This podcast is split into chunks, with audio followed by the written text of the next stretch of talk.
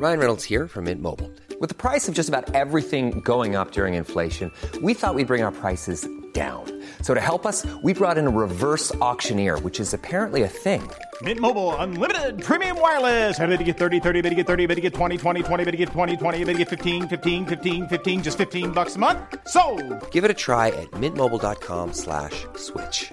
$45 upfront for three months plus taxes and fees. Promo for new customers for limited time. Unlimited more than 40 gigabytes per month. Slows. Full terms at mintmobile.com.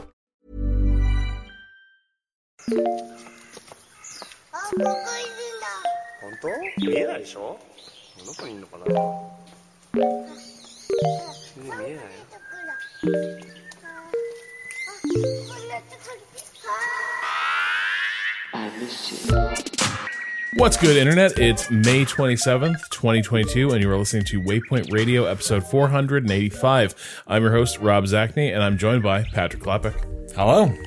Renata Price. Howdy. and our producer, Ricardo Contreras. Yo. Uh, so it has been an eventful week in the games industry. Uh, Patrick and I ended up writing a piece about some really exciting news that came out of uh, the ongoing like unionization drive and labor confrontation uh, at Raven Software. Uh, Patrick, you want to talk through like the latest developments in what happened with the ongoing saga of Raven's uh, QA department?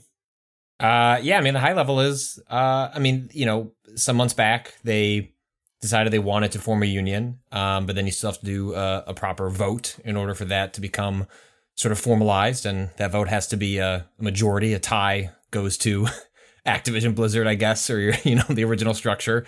Um, that vote happened. Uh, it was 19 to 3.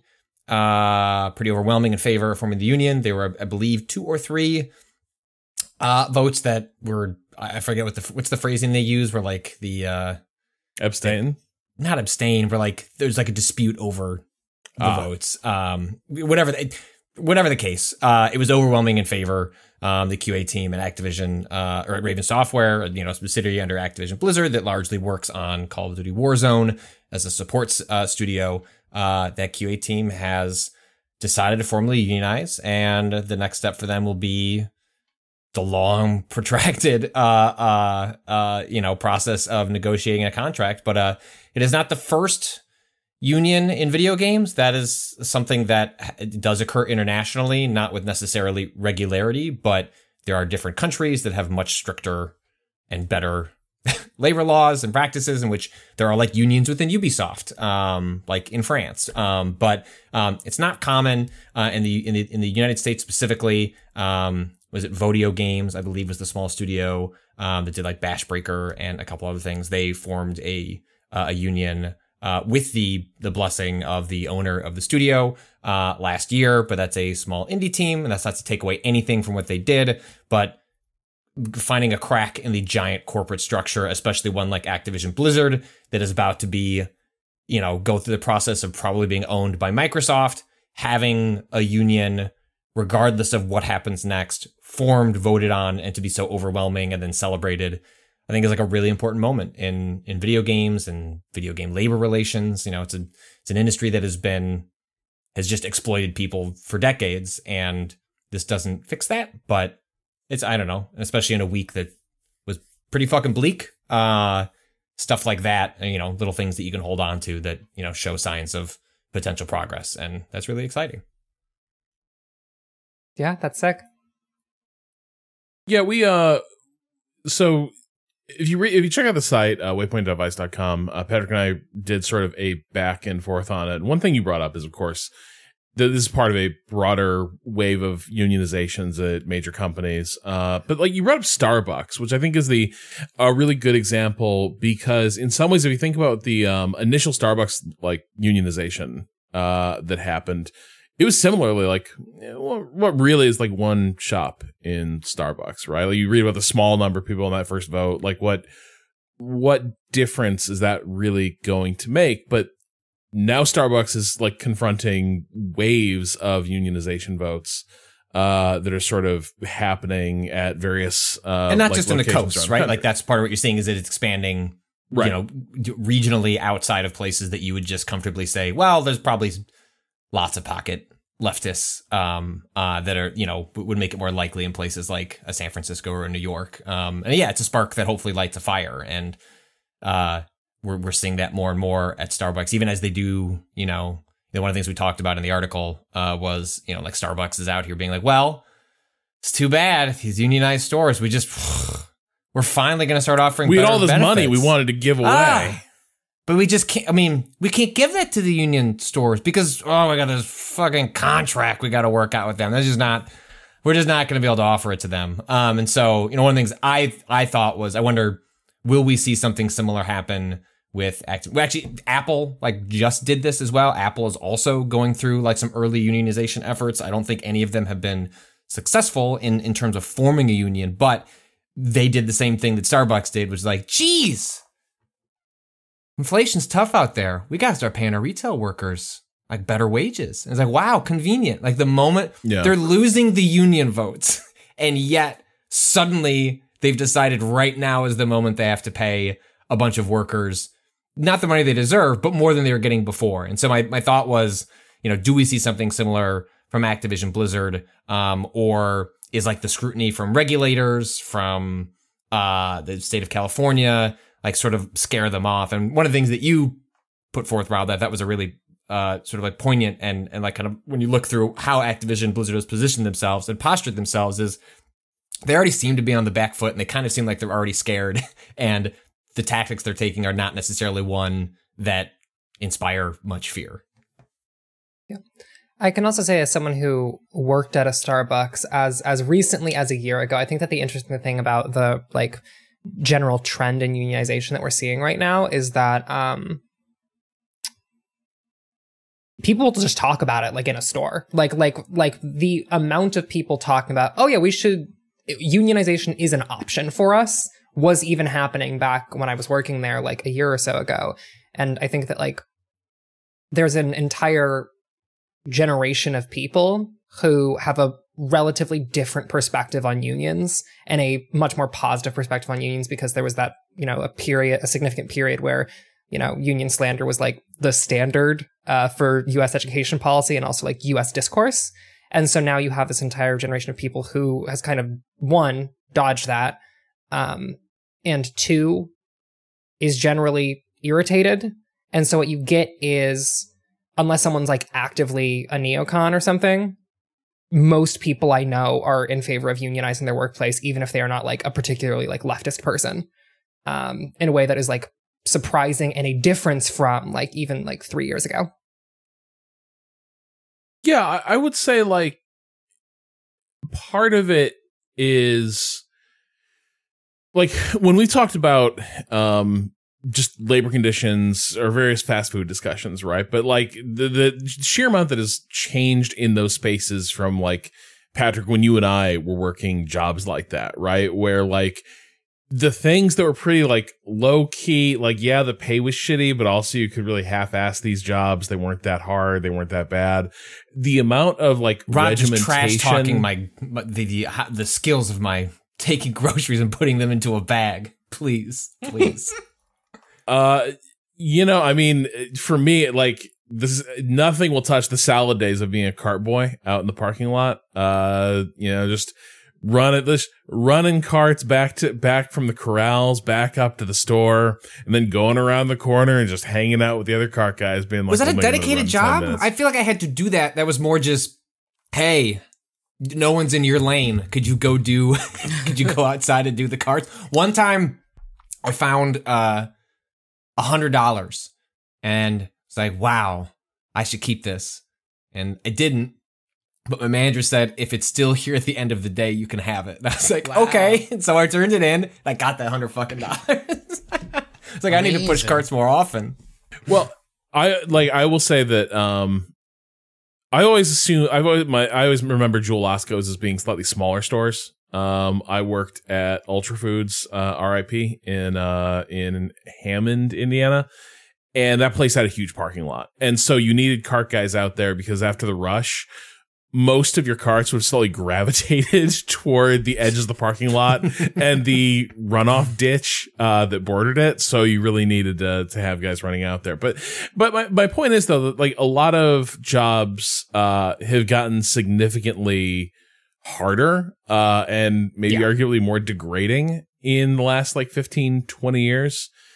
And so I think you know a lot of Ren, when you allude to uh, the pretty standardized union bashing that was common in in the United States, I think so much of it was just this kind of complacency where you had labor conditions that were kind of coasting along uh, on the back of like previously won victories in in labor.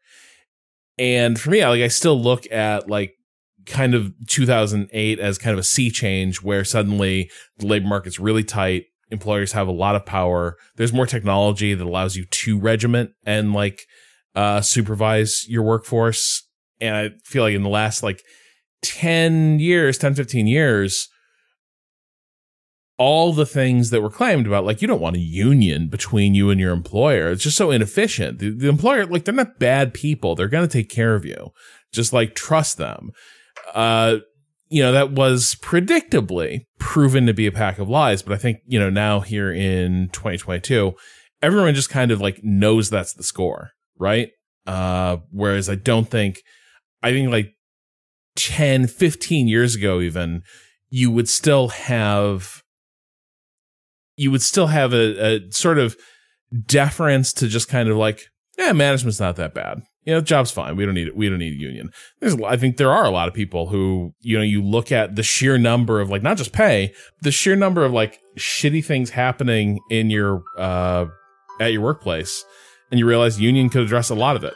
I mean, if you think about like, you know, again, this was also something touched on in the piece is like, I grew up, well, you know, especially like Kato, uh, Rob and I grew up essentially not like as like unions collapsed, but if you think about what were most people's experiences with the union, it wasn't at their jobs. It was when the teachers threatened to go on strike. It was when all you, the only reason you heard about a union was when on the news you heard, well, teachers might not be there next week. You better figure out something else to do with your kids and not, hey, the teachers are like wildly underpaid. Isn't it weird how they have to do funding drives just to get like pencils into the classroom? Like that seems kind of fucked up. And so the way unions, we're not like actively around the dinner room table, but like how I heard about them, my two times hearing about them when I was younger was working at the Jewel Osco at a grocer in which I made pennies and then some of those pennies went to a union and I was never given a pitch on like,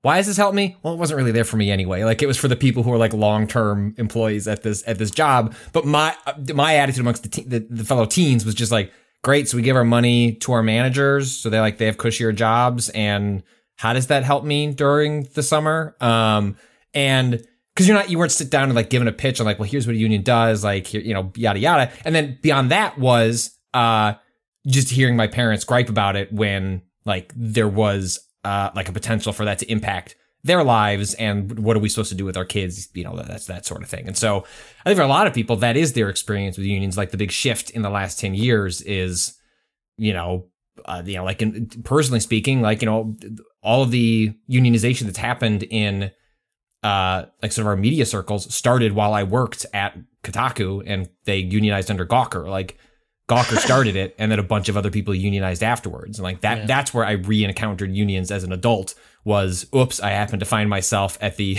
like ground floor of a modern unionization effort in a sector that desperately needed it, and now I've been in a union for almost ten years, and even in times where I've thought about leaving this job and going somewhere else, like frequently one of the first thoughts is like, well, I wouldn't want, I would want to go somewhere there where there was a union. If there wasn't, like uh, maybe I'll just stay here because I, I like I like how I get a regular pay bump every year and don't have to f- ask my managers, please, could I have a cost of inflation?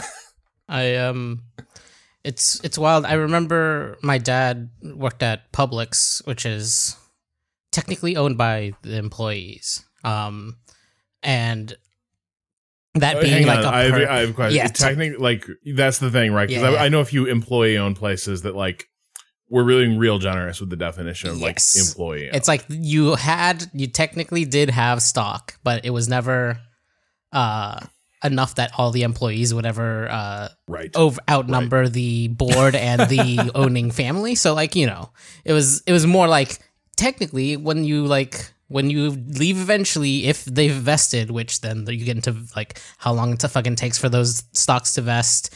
So you have to be there for a certain amount of time before you could technically sell them back to the family so that they control more of the company uh, once you leave.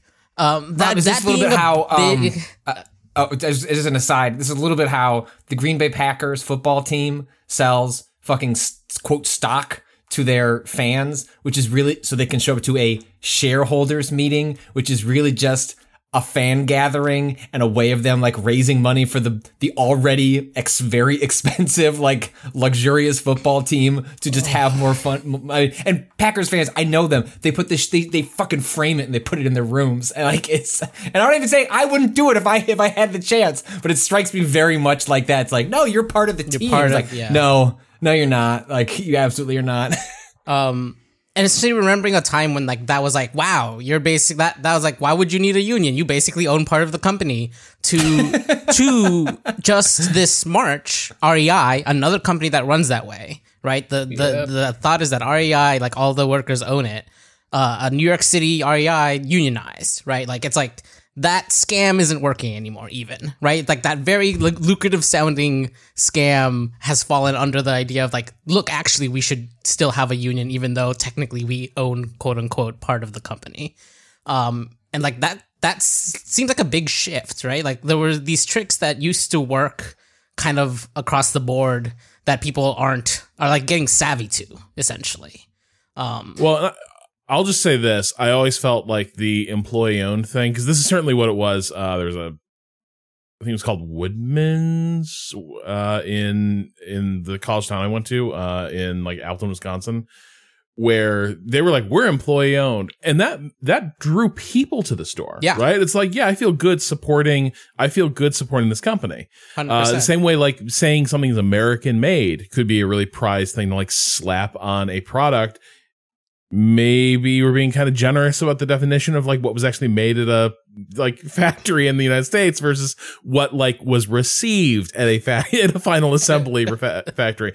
But like, I de- like at that store, I definitely know that like you talk to employees there and they were very they were very aware that like that fucking employee owned banner it wasn't for them right. It was for the people coming in to to buy Right. uh, Rob can I read uh, from the Woodman's Markets Wikipedia page uh-huh under the employee benefits section. Uh, despite the company being employee owned, Phil Woodman, you know, of Wood, Wood, Woodman's Markets, created controversy in December 2009 by eliminating the company's mental health coverage, complaining that patients could rack up uncontrolled costs for the company. Woo! yeah that's therapy bro employee owned. you're telling me phil yeah I, I think there's i some of those tricks uh like would would work better um but i will i will also say patrick like you can't leave out as sort of the story of like union decline how discrediting of unions a bad union could be Yeah, like yeah, part of this yeah, was yeah, police unions, teachers unions, not all. You know, no, yeah, like like but even like well teachers unions are a decent example i saw my mom go through this right like Yeah. over the course of her career as a teacher in indiana things went from like mediocre to bad to like abysmal and i think right now it's like somewhere around apocalyptic in terms Yeah, of like it's, it's they're- really bad. their ability to recruit teachers is like in the toilet um to give like some insight i i also my mom was also a teacher. She was a middle school teacher um through most of my life has been like moved around grades like three times has changed from a seventh grade teacher to an eighth grade teacher to like a seventh grade teacher again because you just can't hire new people. It doesn't work.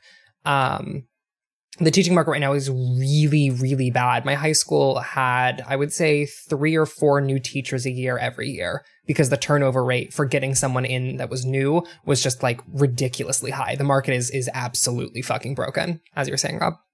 Yeah and and so like I think with unions, sometimes there's also a bit of, uh, you know, the thing about like generational wealth where the first generation, like, uh, you know, makes the money, the second ger- generation enjoys the money, and the third generation loses the money. I think that can happen a little bit with like labor organizing as well.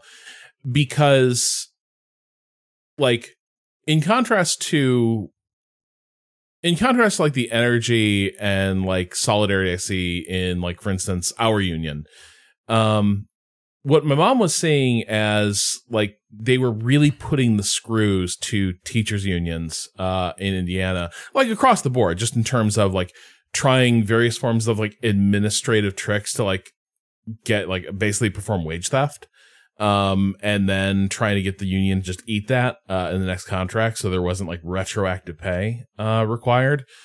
Doing things um like going after like teacher pension funds uh as as a source of like capital you could you could lay your hands on. Uh but the but the thing that attended all of this was and I don't know if it was like this at every teachers union around Indiana. I only have like this little bit of like insight into what was happening in the Chicago teachers union uh which was that the people running that union were completely demoralized uh careerists and the two components of that were one, they had no conviction. They had no conviction that like any labor action could succeed. They didn't want any kind of labor action. And a lot of them were hoping that if they were good little like partners to the, uh, like school administration, that they might move over into management and like become part of school administration.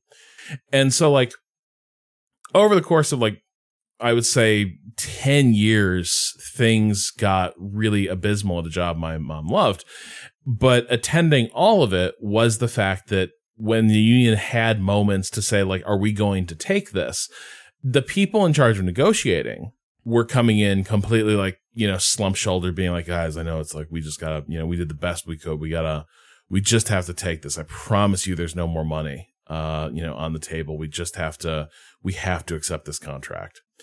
And if they ever like failed a vote, um, which at one point they, they did, like they, uh, they brought a contract that was a real piece of shit uh, to the union. My mom like went through it in detail and like illustrated why it was so bad, and it lost the vote pretty overwhelmingly. So they scheduled another vote at a more inconvenient time on a new Oh contract that was like single line item modified. And they ran it through uh with like their supporters there and like got the union to take this.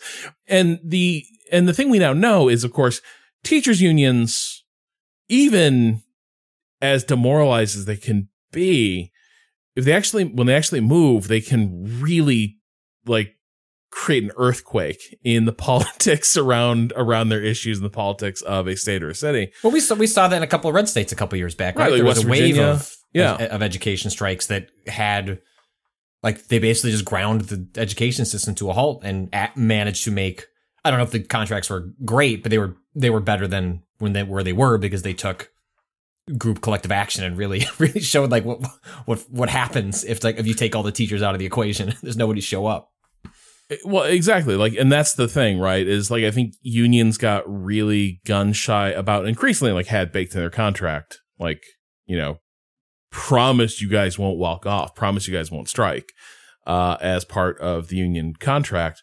Um, but I, I will say like part of the story of like union decline is that you had a union leadership that no longer had any taste for the fight. And once that happens, it is really hard to understand, like, why the fuck am I paying these dues? right Like, why am I in this? Um, and that becomes like that, that can sort of like help the death spiral along. I think that's gonna be the next, the next step of like the unions forming is step one. And then step two is like they're gonna have to get some decent contracts out of this and like be like vigilant around them. We aren't there yet. Right now, like there's so much more organizing that has to happen. Uh, the fact that, you know, Activision seems to be, uh, drawing a map to the rest of Raven, uh, about like what had, like the need for a wall to wall union, um, is, is an interesting choice, but this, this well, notion because I think that- they tried to they try they initially attempted to I forget the exact mechanism they tried to pull, but they essentially when the QA team said we're going to unionize, Activision tried to appeal that no, actually you can't. The team inside Raven can't do that. If you want to unionize, you need to make put it to a studio Full vote. studio, it needs to be So- the entire developer, and they were denied that. And then the the QA team is allowed to go forward. Um, and uh, you know, then that's you know that that's still Activision's position is that well, you are now, boy, now you're making the lives harder of all of your good colleagues around you. But whether they actually turn the screws to Yeah. I- like try try and make the rest of the studio hostile to them, um, you know, th- those are steps that ah, you know th- they could take. We've you know we've seen things like that happen in places like Activision and Starbucks, but I I you know whether they would actually take those sorts of steps given the environment that they're in right now, I don't. That's it's hard. It's, it's hard to imagine, other than like trying to just do these public statements and hoping that the union just runs out of gas. You know, it's I don't know. I guess I'm trying to remain optimistic that they're something not going to try and, especially because they just also went through the whole bit where they reorganized the QA team, and rather than having be their own stack, they are like more horizontally integrated with the company, which it, is common.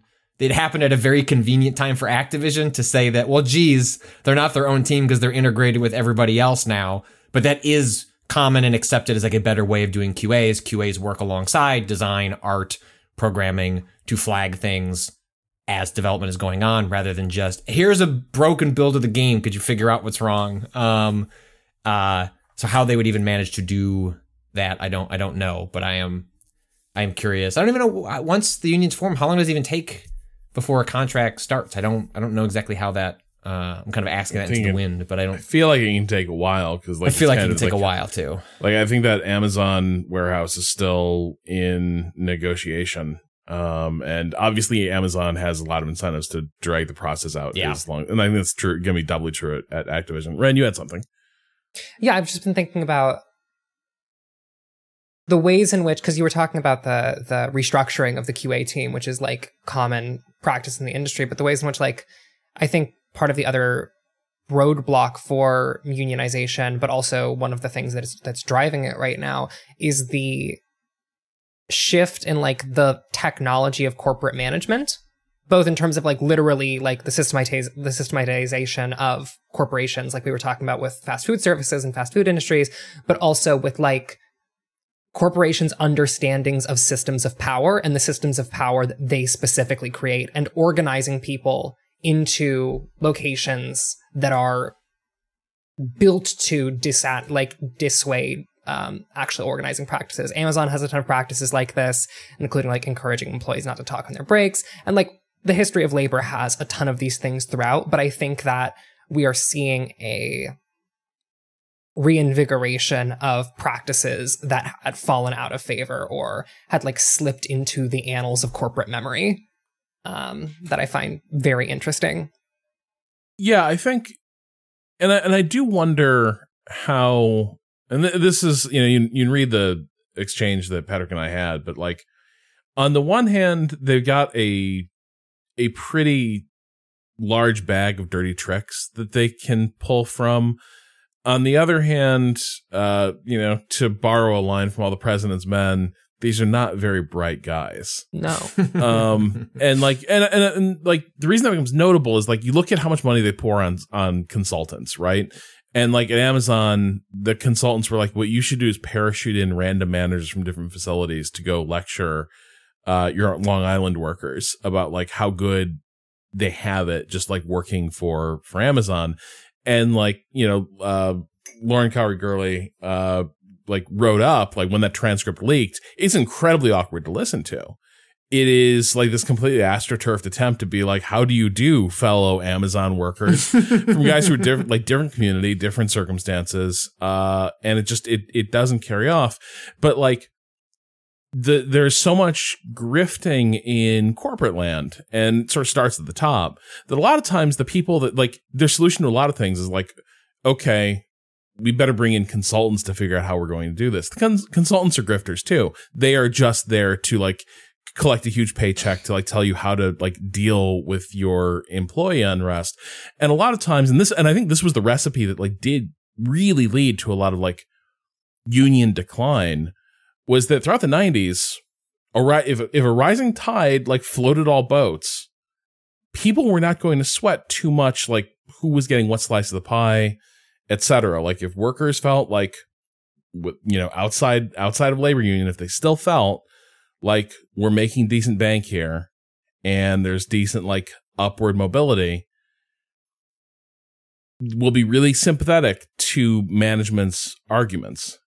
And if management had ever like just share just let enough crumbs fall off their off their table down to the employees, they wouldn't be in this they wouldn't be in this situation, right? But now it's now it is a case where I do feel like everything they're trying to do is like so belated and also like so nakedly manipulative that I don't think it's like as slick as it needs to be. Uh, because at this point, you know, you know, as Ren was saying earlier, like once employees are sort of openly talking about like, you know, a union might help with some of this. Maybe the store needs a union. Like you've already kind of missed your best window to address the underlying causes. And I think that's like triply true at Activision where like it's been a solid two years now of showing like announcing layoffs while cackling to your investors about how much profit the company is making. Um, your senior leadership being like unmasked in public as creeps and pests.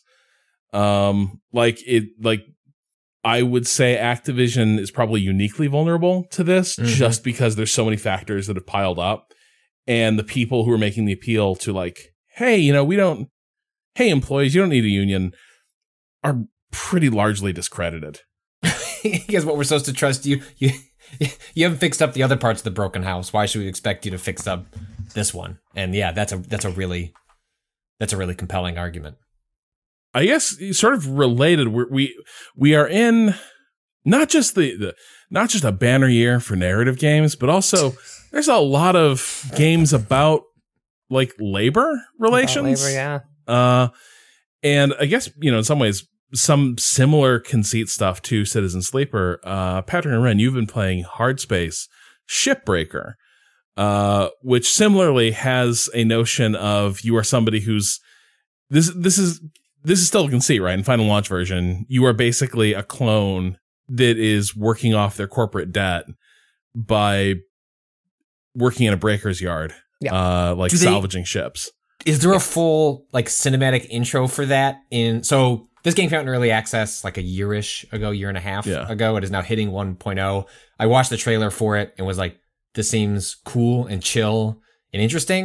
And they're like hey we're also going to do a campaign that's like really satirical and interesting and political. And i was like okay well i'll just i'll wait for that i guess. And then mm-hmm. it hit 1.0 and so ren you've played this before. Okay before i comment on like how the game opens for me like how does the game how does the game set the context for itself in in the past? So the introductory sequence where there's an introduction sequence where basically your character signs a contract.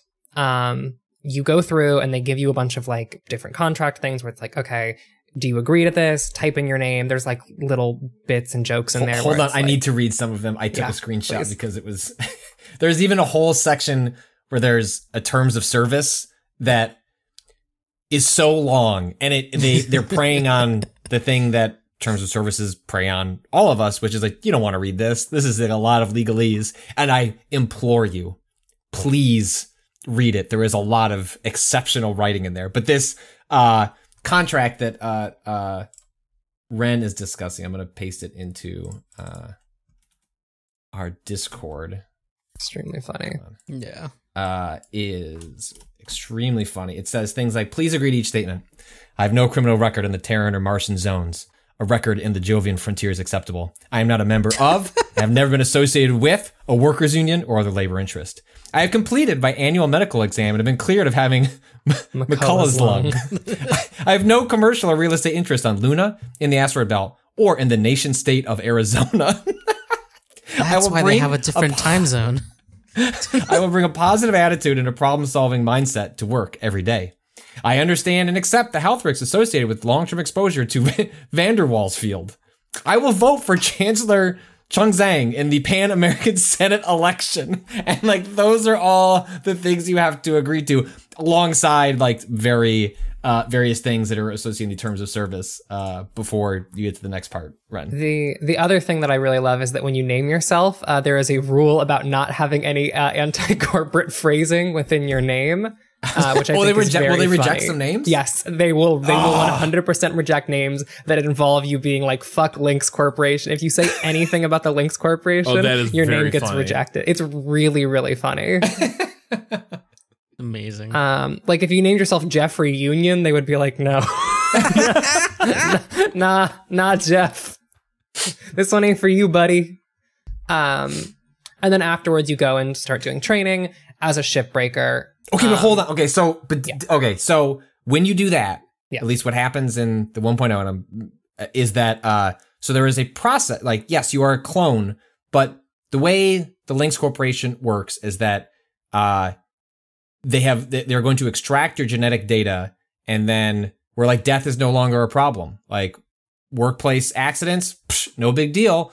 We will actually, while you're dying, we will we can create a clone of you in real time and just shift your brain over there. Uh, but there's a whole sequence where they reveal at the last second, at least to the player. Um, I didn't pick up on this. That hey, so my thought was like, oh right, I guess it makes sense in this like dystopia that they're doing that they're going to extract my genetic, genetic material so that I can be cloned in the future. But then they're like, and by the way, the extraction will kill you. Um, and then there's a whole sequence where you like watch as your character like screams as like the genetic material is extracted from them and then you die and wake up Yes. as a laborer uh you know and and going you know as you go you know go about your workday it's a it's a scene played there's a real fine line between like if a, if a game like soma playing in similar sort of spaces you know at least thematically about like what is the mind and like what happens with cloning and, and like moving the brain and things like that is played extremely dark. Like this one is is played for laughs but that sequence in particular was like heinous like deeply uncomfortable. And then it's just like boom now back to the chipper corporate uh satire uh you know m- machine that the game has as its kind of aesthetic running through its writing and, and, Yeah. and its art. And it's it's fucking awesome. It is. It it rides its tone really really well. Um when i i've written about it twice previously once when it first came out where i wrote about um the game's like the interesting um i think class politics uh in some of its like literal grading systems uh and like the um uh like ship grading systems uh, and i also wrote about uh, the act one of its narrative, which is explicitly about unionization. The game's narrative is about unionization as a process, and act one ends with basically the corporation being like, we're going to send uh, people to oversee things because we've heard there's unionization efforts, so we will be investigating your whole shit. Um, this is not a spoiler. This is like literally within the first five, like four hours of the game. Um, and it's like it is the premise of the narrative, and I think it's really well done. Um, I really love this game. Uh, it's, clones are called spores clones are called spores it's such a terrible spares. name for a clone Spares. and there was I uh uh so you know the op- I've only played like the first 90 minutes or so uh and I I guess if people aren't familiar with the game like the the basic setup of what you're doing is you're out dismantling ships and so you have like lasers and grappling beams so that you can basically use a on a very basic level using a like a scanner to identify different weak points in these ships so you can dismantle the parts specifically so that like this part goes into this collector this part goes into that collector and you're trying to do that in the most efficient way possible without destroying too much of the ship in the process um, because the sh- the ship uh well because also when you go through this sp- like genetic extraction sporing process there's a whole sequence where the game uh, tells you you are just enormously in debt and then the arc of your like career is paying off that debt i believe i also took a screenshot of the amount of debt that you're in One Which point two two seven billion dollars. yes it's a lot uh, Jesus. Yeah, but adjusted for inflation, like it's you know not that bad.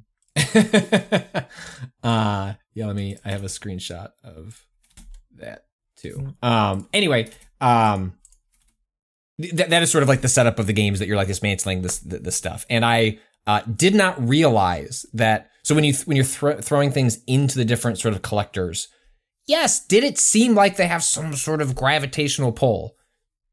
Yes. Did I assume that gravitational pull was related to the like metal, different like metals items going in? It was like this is an advanced sci-fi game. Like it would be just be pulling in the stuff I'm, I'm- you know, that I'm throwing at it. Like I'm cool. Uh, and then like I had something because a lot of the game is you like using this grappling beam to create momentum so that you can not have to like slowly bring the thing over, but you can like rip it off the ship, like angle up a shot, swing it around, and then push it, and you can basically like fling it over into the its associated disposal, uh, and you can go back to working on on the ship while you're managing your oxygen and fuel and yada yada yada.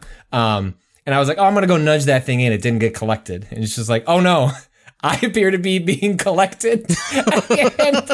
as I felt my character, as my character was dying, and uh, they're just like, "It's cool, it's okay. We're building your other spore. Like you'll just you'll just wake up in about thirty seconds. Like bye. See, don't worry about it. Bye." And I'm just like, "This is fucking horrifying," but I'm also laughing the entire time. Um, the first time I really remember a death that stuck with me in that game uh, was when I was working on a ship and I was trying to basically blast a side panel off. Um, and I had thought I had hit all of the relevant cut points. Uh, and I was like squeezed up into this like passageway where like basically my character's body could barely fit in. Uh, and I was like, oh, I've got all the cut points. Let me just use a gravity, uh, uh, like a tether pulse, uh, sorry, no, a grapple pulse, and basically blast this thing away. The thing is, you do not want to grapple pulse on objects that have more mass than you. Because basically, what I did was I grapple pulsed and it jammed me back into the wall to the point where my care, like I became stuck in a place that the game was not supposed to let me get to uh, and I became stuck in the wall. And then my oxygen started ticking down, and I just had to fucking wait. Uh, and then when I finally got my new body back, I was like, okay, cool. That was heinous. That was terrifying as I just had to sit and wait and let my oxygen tick down. I get out there and I see that the entire fucking ship has started drifting into the um, furnace. Oh, one of the collectors. into because the because here's the thing. The higher mass an object has the more it is affected by those. And so the ship had just been knocked a little bit and had been drifting very quietly for about 10 minutes. And i was in the ship when i realized this and Oh, then the whole ship with me in it just slams my character in the face and then throws us both back into the furnace. So not only did i die three sorry twice while trying to dismantle this one ship. I also lost every vulnerable uh, every valuable component of the ship to being obliterated uh in this um in this furnace. Uh, I would say I, I do remember one of the something I really enjoyed about this is that it does a really good job of being industrial accident simulator 2022 because like the thing that happens is you're like yeah i got this. The stuff isn't that bad. And you start like getting really casual with how you use it. You start being less like you stop planning as much or like thinking through what you're doing. And so like the thing that got me was uh i remember you get so you can get sort of turned around and forget like which orient because you just start spinning around. You're whipping stuff into the furnaces etc and the thing that got me was i just lost track that i had slow because it was a really heavy it was a really massive set of chained together objects and i'd slowly set them drifting toward a furnace great no mm-hmm. problem and then i zipped around and kept doing other stuff and I did not realize that in doing all that other stuff, I had moved into the flight path of this like freight train of ship components. And it was now above me where I had kicked it off below me. And so I was like, it's not even like, like it's, it's, it's uh, drifting down toward the furnace and I'm up here and it's fine. And then I see like a massive like star drive like start coming down like a window shade in my monitor. And i'm like that's weird. And i start to look up and it's like just complete eclipse of like ship components pasting me. Um and it was like should have seen that coming but also like i'm on like I started to feel really confident about like how fast I could do this, and I was really looking to get that like extra money for getting more ship components. Uh, and just completely lost track of like what I was doing, where I was, or the fact that like these things can kill you. One of my favorite narrative components about this game, because the way that the game's difficulty curve works is that it introduces new hazards to the ship over time as you are cleared to take on larger and more complicated ships. So eventually it adds coolant systems, uh, sorry, fuel pipes, coolant systems, electrical systems, and air pressurization. Mm-hmm. Uh, and these four systems all have very complex interactions with one another, and each ship has to be dis- disassembled in a very particular way. I was playing today and got to a new ship that I didn't play uh, when I originally like was going through the game, and these ships have three thrusters. These thrusters, to access them, you have to remove uh, nose cones from the three massive thrusters. Like we're talking thrusters that are the size of other ships in the game. That is how big they are, right? And so you have to take off a panel, throw the panel into your processor, cut the cut point, go to the other panel, throw it into the processor, cut the cut point, and when you do that, it does explosively depressurize. Yep. because there's no way because there's no way to get in there to depressurize that location. So you just have to be like, all right, time to pop off the nose cone from 50 feet back, because if I don't, I will get obliterated. Uh, and so you pop off the nose cone, you throw it in. At this point, you're like trainer, and the game comes on the radio for me, and he goes, So this is where this gets difficult. Um, they don't send people to flush the coolant, the to flush the uh, fuel pipes before they give us the ships to salvage. Yep. So what you're going to have to do is you're going to have to cut out this thruster, at which point these fuel pipes are going to ignite. And what you're going to have to do is go to the back of, you're going to have to pull out the thruster and then go in through the hole you made from pulling Yep. out the thruster to the back of the ship and pull a lever and that will vent the fuel before you get ignited. By the way, that's something I, I appreciate about this game too is the sense of like, yeah, this is how ships are designed. This sense of like, there's the stuff that's readily accessible, like large Right. modular parts that are meant to be like dismounted or modified or taken off for service. And then there's the parts of like the central frame of the ship that are not meant to be accessed after like the keel is, is laid down and the, the hull is sort of built and getting to those things is really hard but it, it- there's a whole category of like maintenance task you need to do that involves like i need to get into that crawl space. And nobody is like once that ship is built nobody was ever supposed to need to get into that crawl space. And and because everything's under the cl- under the gun with the clock there's usually a safe procedure you can follow to do these things. But man you sure would get a lot more pay for this job if you could make the ship explosion work for you. there there's also a fun little narrative note that the game does is uh they say um uh in, in one of the things where it's like we you've unlocked the hazard class 2 ship and that's because we trust you we feel like we don't need inspectors because we can just trust our ship breakers so much to be able to, to properly Yep. disassemble this ship so why would we need inspectors when we trust you our family to disassemble these ships So- it's so fucking I- good I'm trying to remember. Isn't there also a thing about how each clone actually costs you money? Yes, Oh, yeah. you Yeah, get you into you have to pay for the clones when you die. Oh, Um, so quick question. In terms of like the stuff that's i- here in this in this release, uh is there more narrative stuff happening? Because I remember in, in Act One there were like little logs you'd find from the ship, sort of telling some of the stories that are that are happening out there in the wider universe. But like as far as what was going on in my character, kind of felt like what I was playing was a proof of concept of like what the gameplay would be, and some narrative like dressing was on that. But I'm curious if it does feel like there's more of a story being told through the full release.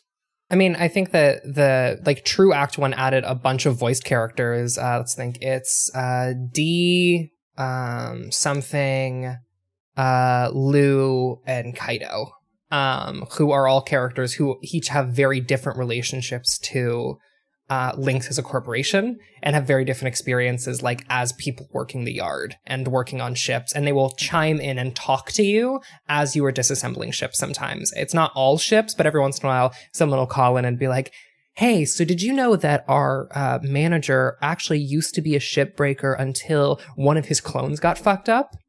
And that is the body he's now stuck with because his genetic. Oh, that's um, right. his genetic memory is now fucked and so he can't actually work on ships anymore because if they try and clone him again he will be increasingly disabled over time and so they basically had to pull him from the actual like shipbreaker like production line um and like conversations like that will happen uh, I'm a, I'm about to start Act Two because I ended up having to, much to my surprise, replay Act One. But it only took me like two hours because I'm so familiar with the ships that it was not hard to get through the certifications required.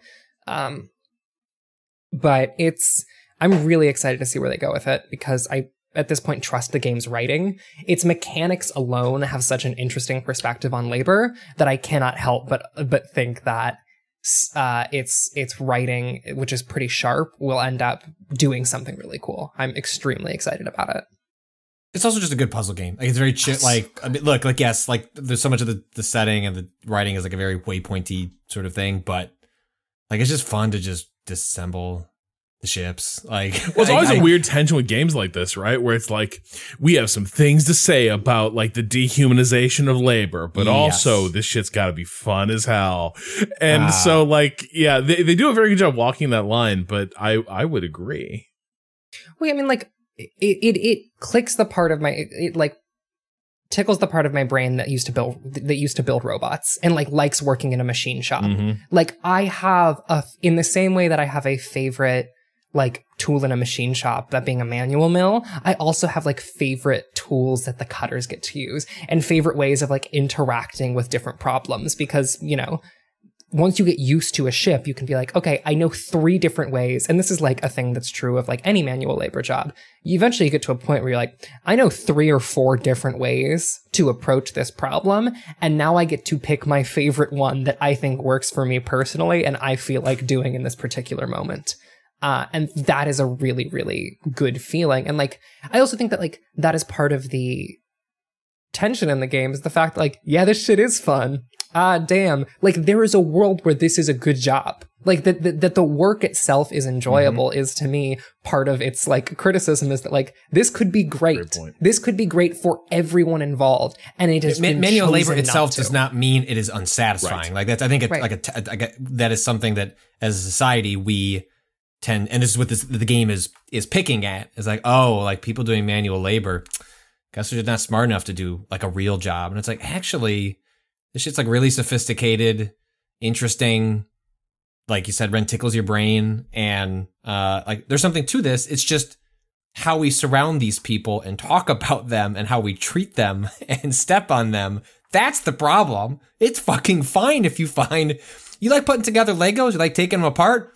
Th- that's what this is. You're just doing it with a blowtorch and you know like uh, and other associated lasers and gadgets. And I, I, I think that's one of the ways in which its gameplay is commentary that is like on a much subtler, subtler level than like the outright satire and you know conversations that are happening. And it's I think it's a lot of what makes the game work for me is you can com you can play games in this space playing with these themes that like it's all on the writing. Like it's it's all on that. And and the mechanics exist mostly just to give you something i mean citizen sleeper is also like this right? I think it has really strong mechanics and really strong writing that work in tandem to tell a story. And that is i think even truer here because the, the dice stuff in citizen sleeper is it's a fun way of doing chance in a visual novel that has meters that need to fill and, and it's fine. Um whereas this is like hey like before it had a story this was just a really fun video game and then they found a really smart story to layer on top of it that just takes it to a completely different level and also frankly introduces it to a person like me who just I, I would end up playing this for like an hour and going well that's cute and interesting but like doing this faster or more efficient is not it's like a high score a high score in a pinball game like it's not appealing to me but you layer on a story and progression and like an arc of something phew, now we're cooking with gas Yeah. And also like, God, the ships get so big. The ships, the puzzles get so big. I gotta I gotta get back back in on it as soon as I same. stop just fucking dominating Citizen Sleeper. I'm gonna be the mayor of that space station the way I'm going.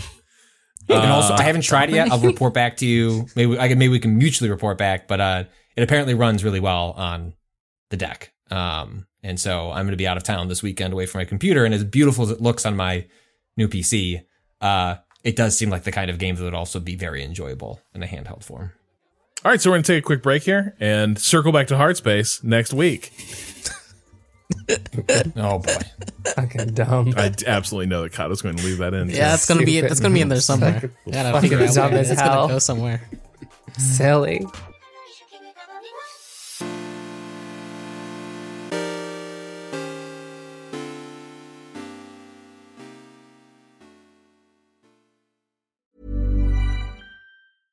Ryan Reynolds here from Mint Mobile. With the price of just about everything going up during inflation, we thought we'd bring our prices down. So to help us, we brought in a reverse auctioneer, which is apparently a thing.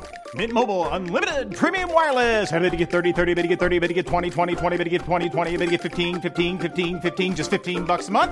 So, Give it a try at mintmobile.com slash switch. $45 upfront for three months plus taxes and fees. Promo rate for new customers for limited time. Unlimited more than 40 gigabytes per month. Slows. Full terms at mintmobile.com.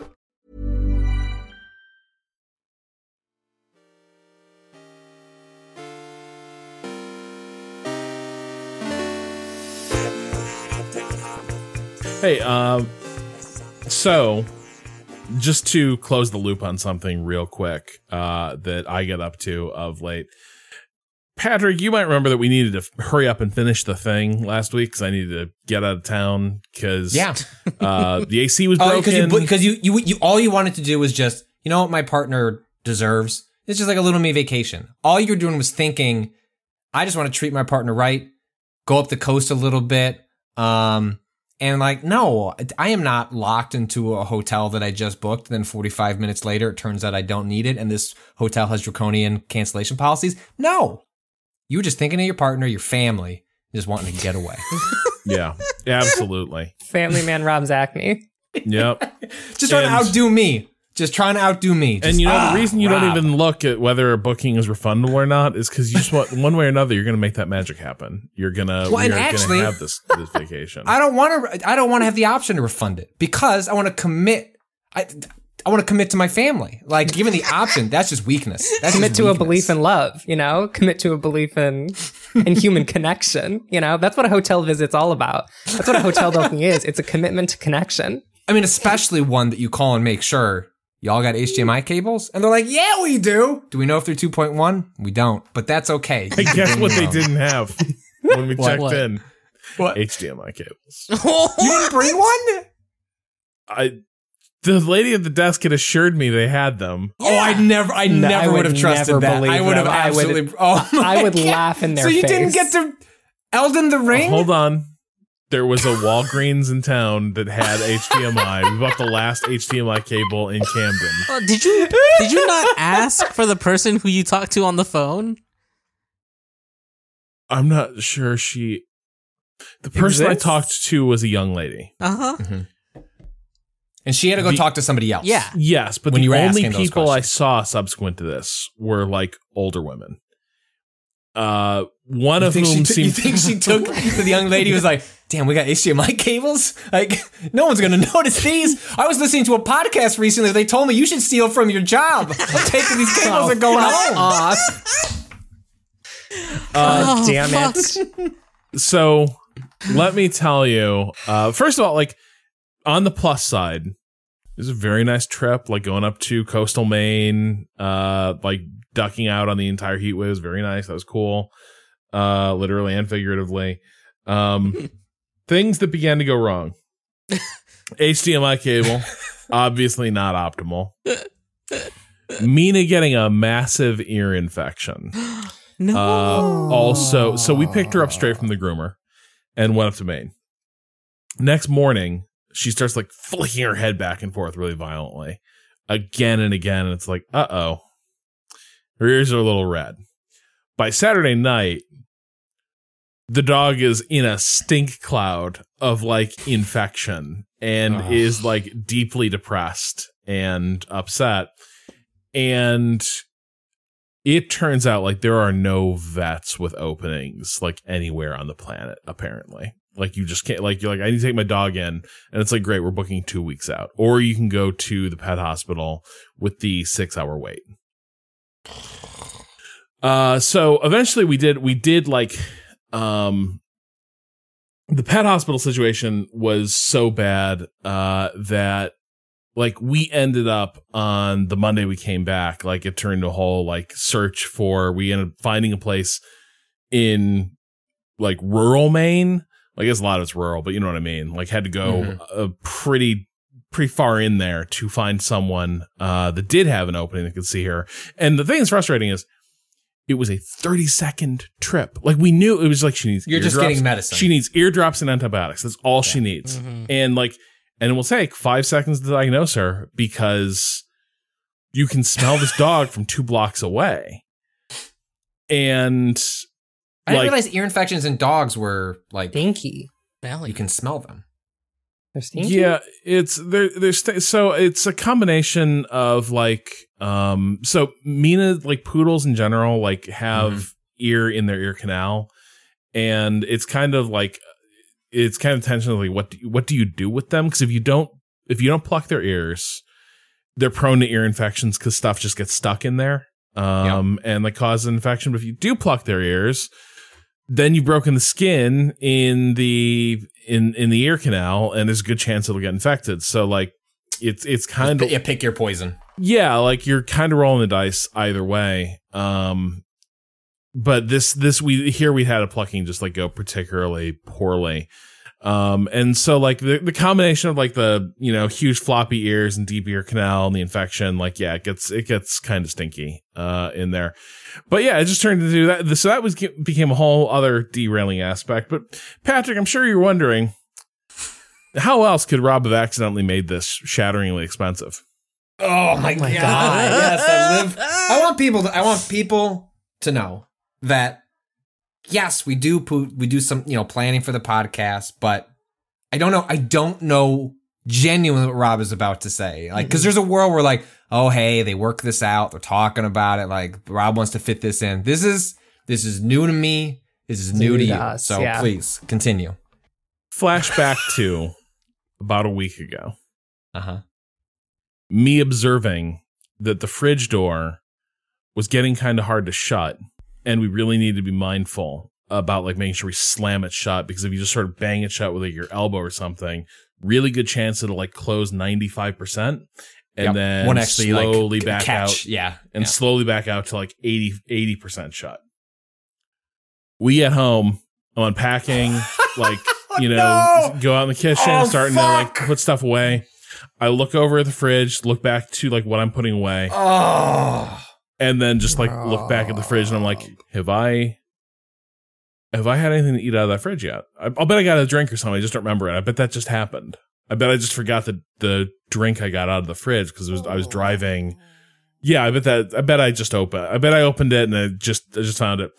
And i go in there open it all the way and it's like multiple beautiful colonies of new life uh being created uh like all over uh food in the fridge Ah. uh the water in the watercraft is like a balmy 75 uh degrees Right, because it was so fun. It was did a it actually heat get, wave. Did the heat? Did the heat get fixed? well yeah because the ac got yes the ac got fixed and did Okay. hold together through the week uh through the All right. weekend um but yeah so in addition to the non-refundable uh hotel and everything You gotta, go, you Lost gotta completely restock your fridge. all of our food food. Oh. All of your food. Wow. and also and this could just be me Food. but i feel like the fridge isn't getting as cold as it was before Oh my god! Like, oh my I've got the God. I've got you know little the shitty little knobs where it's like cold versus cold. I don't trust. I don't Yeah. trust those. Things I don't trust them either. But also, I find it very alarming that I'm like, hey, I would like this. I would like anything in this to be cold, right? Just anything in it to feel cold. And right now, it's like pushed all the way to the absolute coldest setting, and I'm like, man, mm-hmm. it is taking a long time to get anything cold in there. And like, fridge, are you good? Is it possible that having the compressor run throughout a hundred degree heat wave may have. Oh Burned shit! it- Like you might have burnt pushed it it, over the Oh edge my because of the scenario. Huh. because it had to work overtime. Oh Yeah. my god! Because the temperature. Se- Yep. Yep. Rob, I think you might have burned your fridge out. Yep. And here's you want to know what's what's worse? Just to like just to twist the knife a little bit is that you're not 100% sure this is the case. You will not be able to figure that out in the next 24 hours, 72 hours, even 96 hours. Right. Because the it best is. time to I buy know a, it is the best working time to buy a fridge is this fucking weekend. Yep. Like Yep. everything is like seven hundred dollars off because it's Memorial Day. It's the last big one before July Fourth. I, I I jokingly I, like I got an email from Home Depot that was like, "Hey, we saw you. Uh, one of those things you were, you know, we were tracking you, obviously, um, and uh, one of those items you were looking at." Hey, do you know it's Memorial Day? It's a lot cheaper. It was like one of the stoves we were looking at for the stream, and it was like seven hundred dollars off. And so I pasted it as a joke. But now that is making me see that, my God, you're you're staring down the barrel, like finding out this is broken two weeks from now, and like you're gonna miss the boat. It's not like you have a garage that you could just. Well, And fuck it, I'll, also- just, I'll put it in there because it's gonna break eventually. Remember the logic of like I need a new stove like fast because like it's expensive to live without it. Yeah. Yeah. Uh, That's even triple, triply so for the fridge. like like in retrospect, the the stove could like if I'd known this was gonna happen, I'd have been like stove can wait. Like we can, uh, of course, we can make this work for weeks. And now, yeah. Uh, so hoping that fridge is is good. Hoping it's good. Is it It's, Rob? It's Rob, not I have a good. question. It's not good. Yeah. If you can, we get. Would it be Uh. a problem for you to give us a fridge temp check right now? For you to stand no, I can up, let me walk let me into go. the other I, room. will, I will go over and I will get the temperature probe out and Thank stick you. it in. The, I feel like the water is probably the best. The best. the best. water is a really Yeah. good indicator. All Yeah, right, yeah, hold yeah, on yeah. one second. All right. Hey team. Hey team. Hey, Yeah. let's let's have let's have a quick team meeting here. Um, Mm-hmm. he's fucked, right? Well, what he needs to do, what he needs to do realistically is he's he's- got to try and ride it out till July Fourth. I Um, think so. You don't think? Uh, Because it- you don't think? Uh, we're recording this on Thursday. You don't think Friday morning is a we buy Rob a, a refrigerator stream so we can pick one out and then he can watch for the sale I on I Monday. I mean, that's what he should do if he if if he can be sure of that. Yeah. That, but it's like the question is, does he want to take that leap? But he's not going to be able to get someone to come out and tell. You know, Right. pr- probably not be able to get someone to come out in the next couple of days Right. to just come in and tell him, I don't know if there's any you know, fridge here's- repair you people. know, hey, this is going out. You've got you've got a couple of months, but this thing is going to die. Yeah, you know, you you, don't should figure it out. Um, because if he, if, it, if he's got a couple months and he can get by, and yeah, everything's not as cold, but it's not going to ruin your food. You can you can get to and the July 4th Oh, sales no. start at the end of June. Right. Rob. Well, Right. Rob's having a my food is ruined face. No. he sits down. I'm looking up how cold is a refrigerator supposed to be. Mhm, mhm, mhm. Uh, that sounds like a more than whatever the number that you got. If Uh-oh. you're worried about. Oh shit! oh no! What's the number, Rob? How cold is a refrigerator Say the number, to be? Rob. Say the number, Rob. So according to Google, pulling from the FDA guidelines, the ideal refrigerator temperature temperature is 40 degrees Fahrenheit or below. Mm-hmm. Okay, but is that real? Sorry, is that is- forty is that- or what is below. The? I'm wondering if that's the ideal, but then there is a real FDA world. tends to be aggressive. This is true. right. like that's what eh, I'm like FDA likes to overcook food and probably overchill. right. Yeah, you should definitely not ever eat a rare steak. It will kill you. Let me just go to That's the thing. Consumer Reports. So Let's see true. what Rob. Okay. Whoa. Okay. let's see what Yeah, you should- Emmanuel's wife has to say. We should hold the number until Did you tell us what? he Oh, did not. I have not Yeah, told you, haven't what to- the number is. No. All right, yeah. Oh Don't tell shit! us. Okay, Consumer Reports actually wants it to be 37 degrees. Mhm. Fahrenheit. We're talking about Fahrenheit here, right? Just to Yeah. be sure. yes, Okay. Kato. Yes, a refrigerator should not be 37 No, degrees quiet- Celsius. quietly, we switched to Celsius, and we just didn't tell anyone. Your fridge is 39 de- You open your fridge And it it's feels boiling. Like a yeah. you opened an oven. that would feel like a warm mouth. Yeah, you yeah, Your a fridge warm in mouth. Keep Just it at a good simmer. my my fridge is is is inside warm. Okay, so okay, hold on. Can we? Okay, so team, Yeah. uh, sidebar. Uh, so based on Rob's reaction, it feels pretty far. He's off. fucked. Yeah, it's pretty far off. So we're thinking He's 37 so to 40 is what the two different recommendations are. Um, where do we think? Does everyone want to take a guess? Yeah. I'll, okay, I'll go first. Uh, 40. No, it's probably in the 50s. I'm gonna say. I'm gonna say 51. Ren, what do you got? 44. 44. If it was above 50, I feel like Rob would would would be we would He's- I know. feel like we we're getting would a, know. an a, 65. We'll, we'll see. 65. 65. 60? I think, I think he would be on. Oh wait, are we doing prices right? TV. Are we doing prices right rules or are we doing just closest to it? You went okay, over. hold on. I you know what? This is what I mean. This Hang is what I mean. If, the if we're doing prices is not a reliable. You know what? I put fresh water into the Brita routinely. it's probably just dealing with the hangover from the last time I put the water in. It might be a Uh-huh. little warmer. Let me just real quick check the milk. That makes sense. That does sna- make sense. Uh, we should decide though. Is it Yeah. closest to no matter if you're over or under? Or yeah, I think it's closest to. Okay. I think it's closest. Closest to. to, yeah. then maybe I'll go down to 60 maybe. Kato, if you think his refrigerator is 60, do you I don't think it's actually warm 60. I think I 60 is closer than your guesses. Is what I'm Do I hope it's? Do I? I feel like sixty would be spoiling things. 60 would again. be spoiling things. yeah, 60 is I mean, I hope it's sixty because that's funnier. Yeah. well, it's not. Then I feel bad. Rob did just spend like a, that's a lot of money to spend on appliances. 60 is actively room temperature. Like that is like I I keep rooms at 60. If my refrigerator is the same temperature as a room that I am in, listen, I'm broken inside. No, it's Um, okay.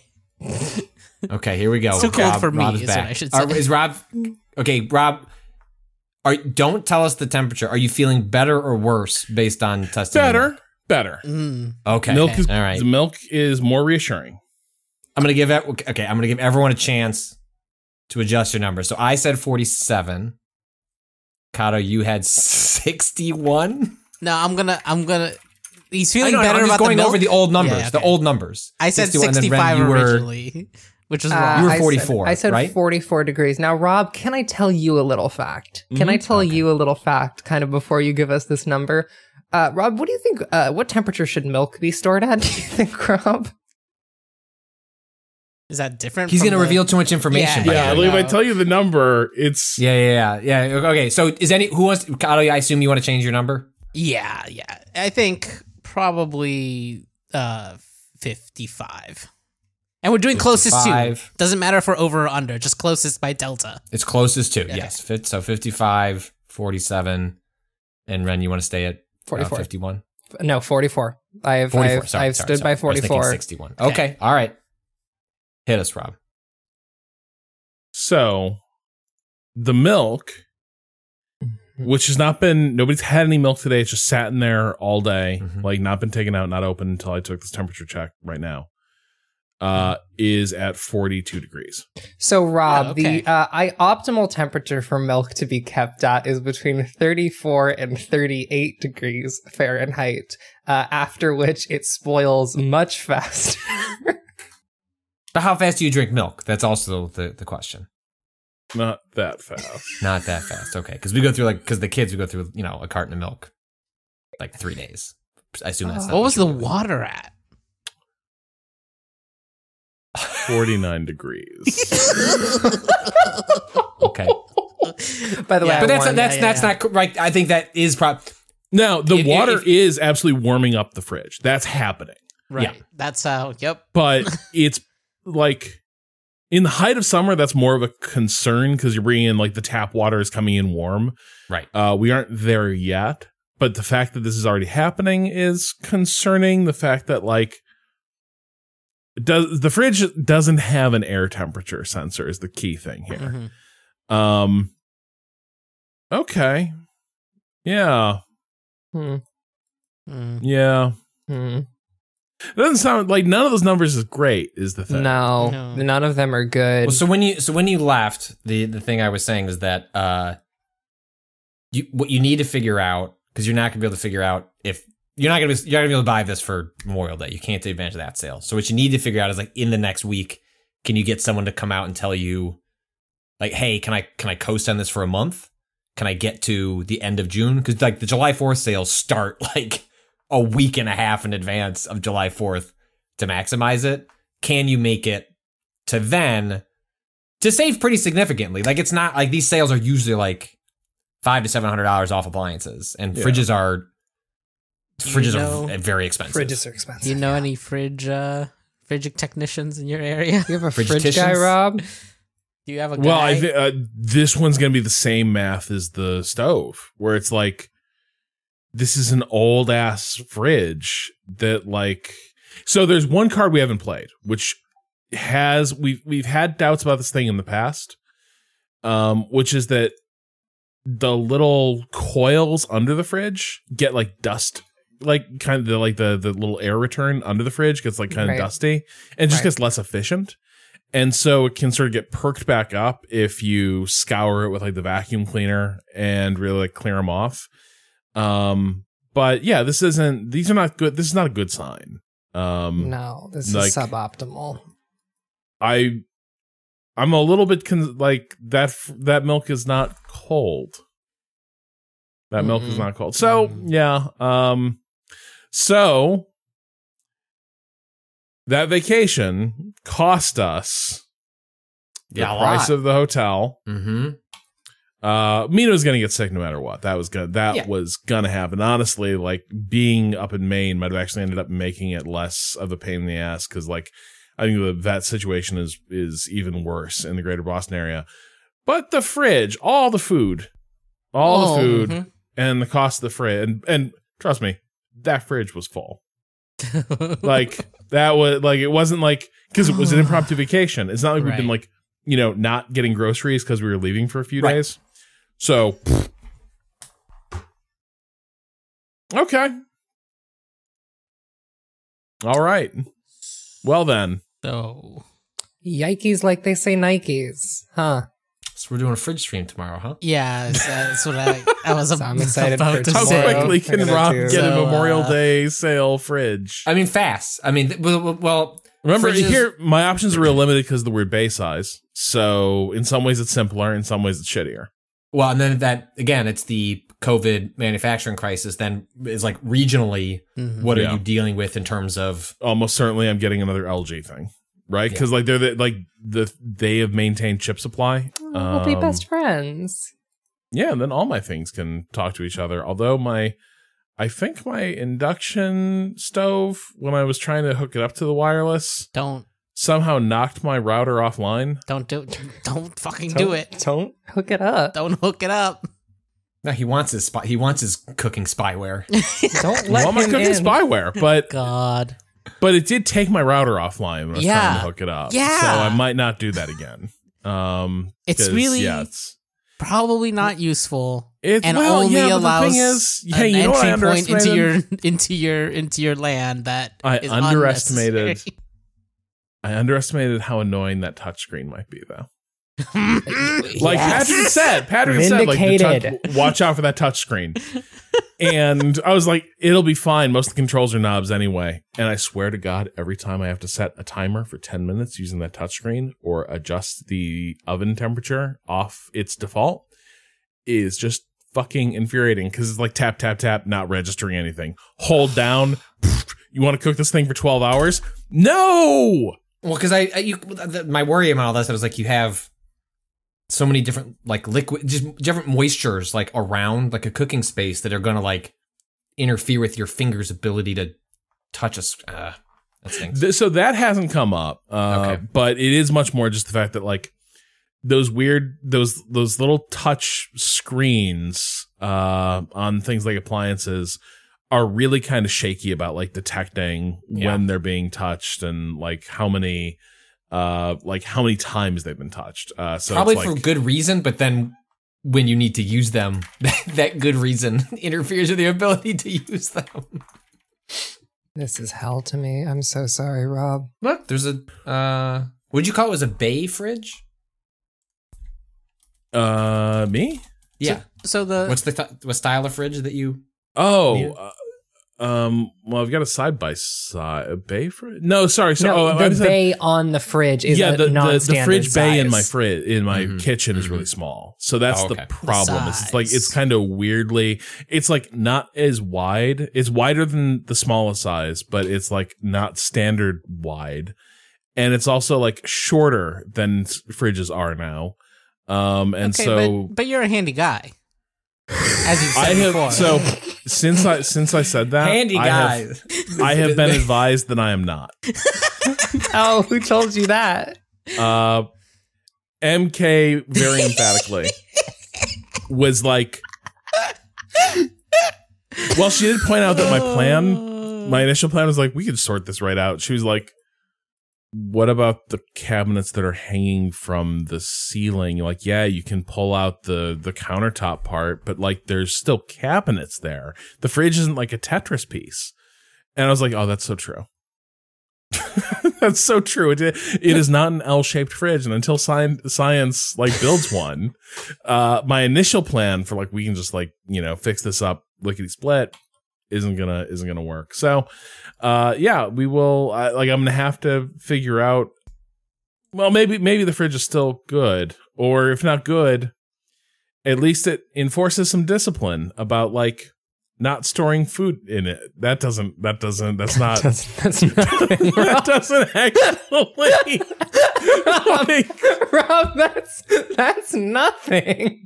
wait, it's, I guess, what is that? you know, you know, we used to have a fridge where you could store food, but ever since it stopped being a place you can safely store food, life's gotten so much simpler. We haven't stored. Rob's gonna be like going back to curing meats in a week. Fucking Can't do that. You want, well, actually, the broken fridge would be the perfect temperature for. Let's not say broken. Let's say underperforming, but it's the perfect temperature for meat curing. Oh, love that! Love that! Love that corpo speak. I was say feels yeah. My are we? I thought we ended the the shipbreaker discussion. The labor corner. Okay, Oh, well, some God. some mistakes have been made. And I'm not like now that I think about it, like, I'm, I wonder how cold things would be if you just had like a good cooler and like packed it with ice. Would that be doing a better job than my fridge is right now? yeah, probably. Yeah, kind of wonder. Well, Fucked I'm that up. crying. I won't say it like that. Now it's sad.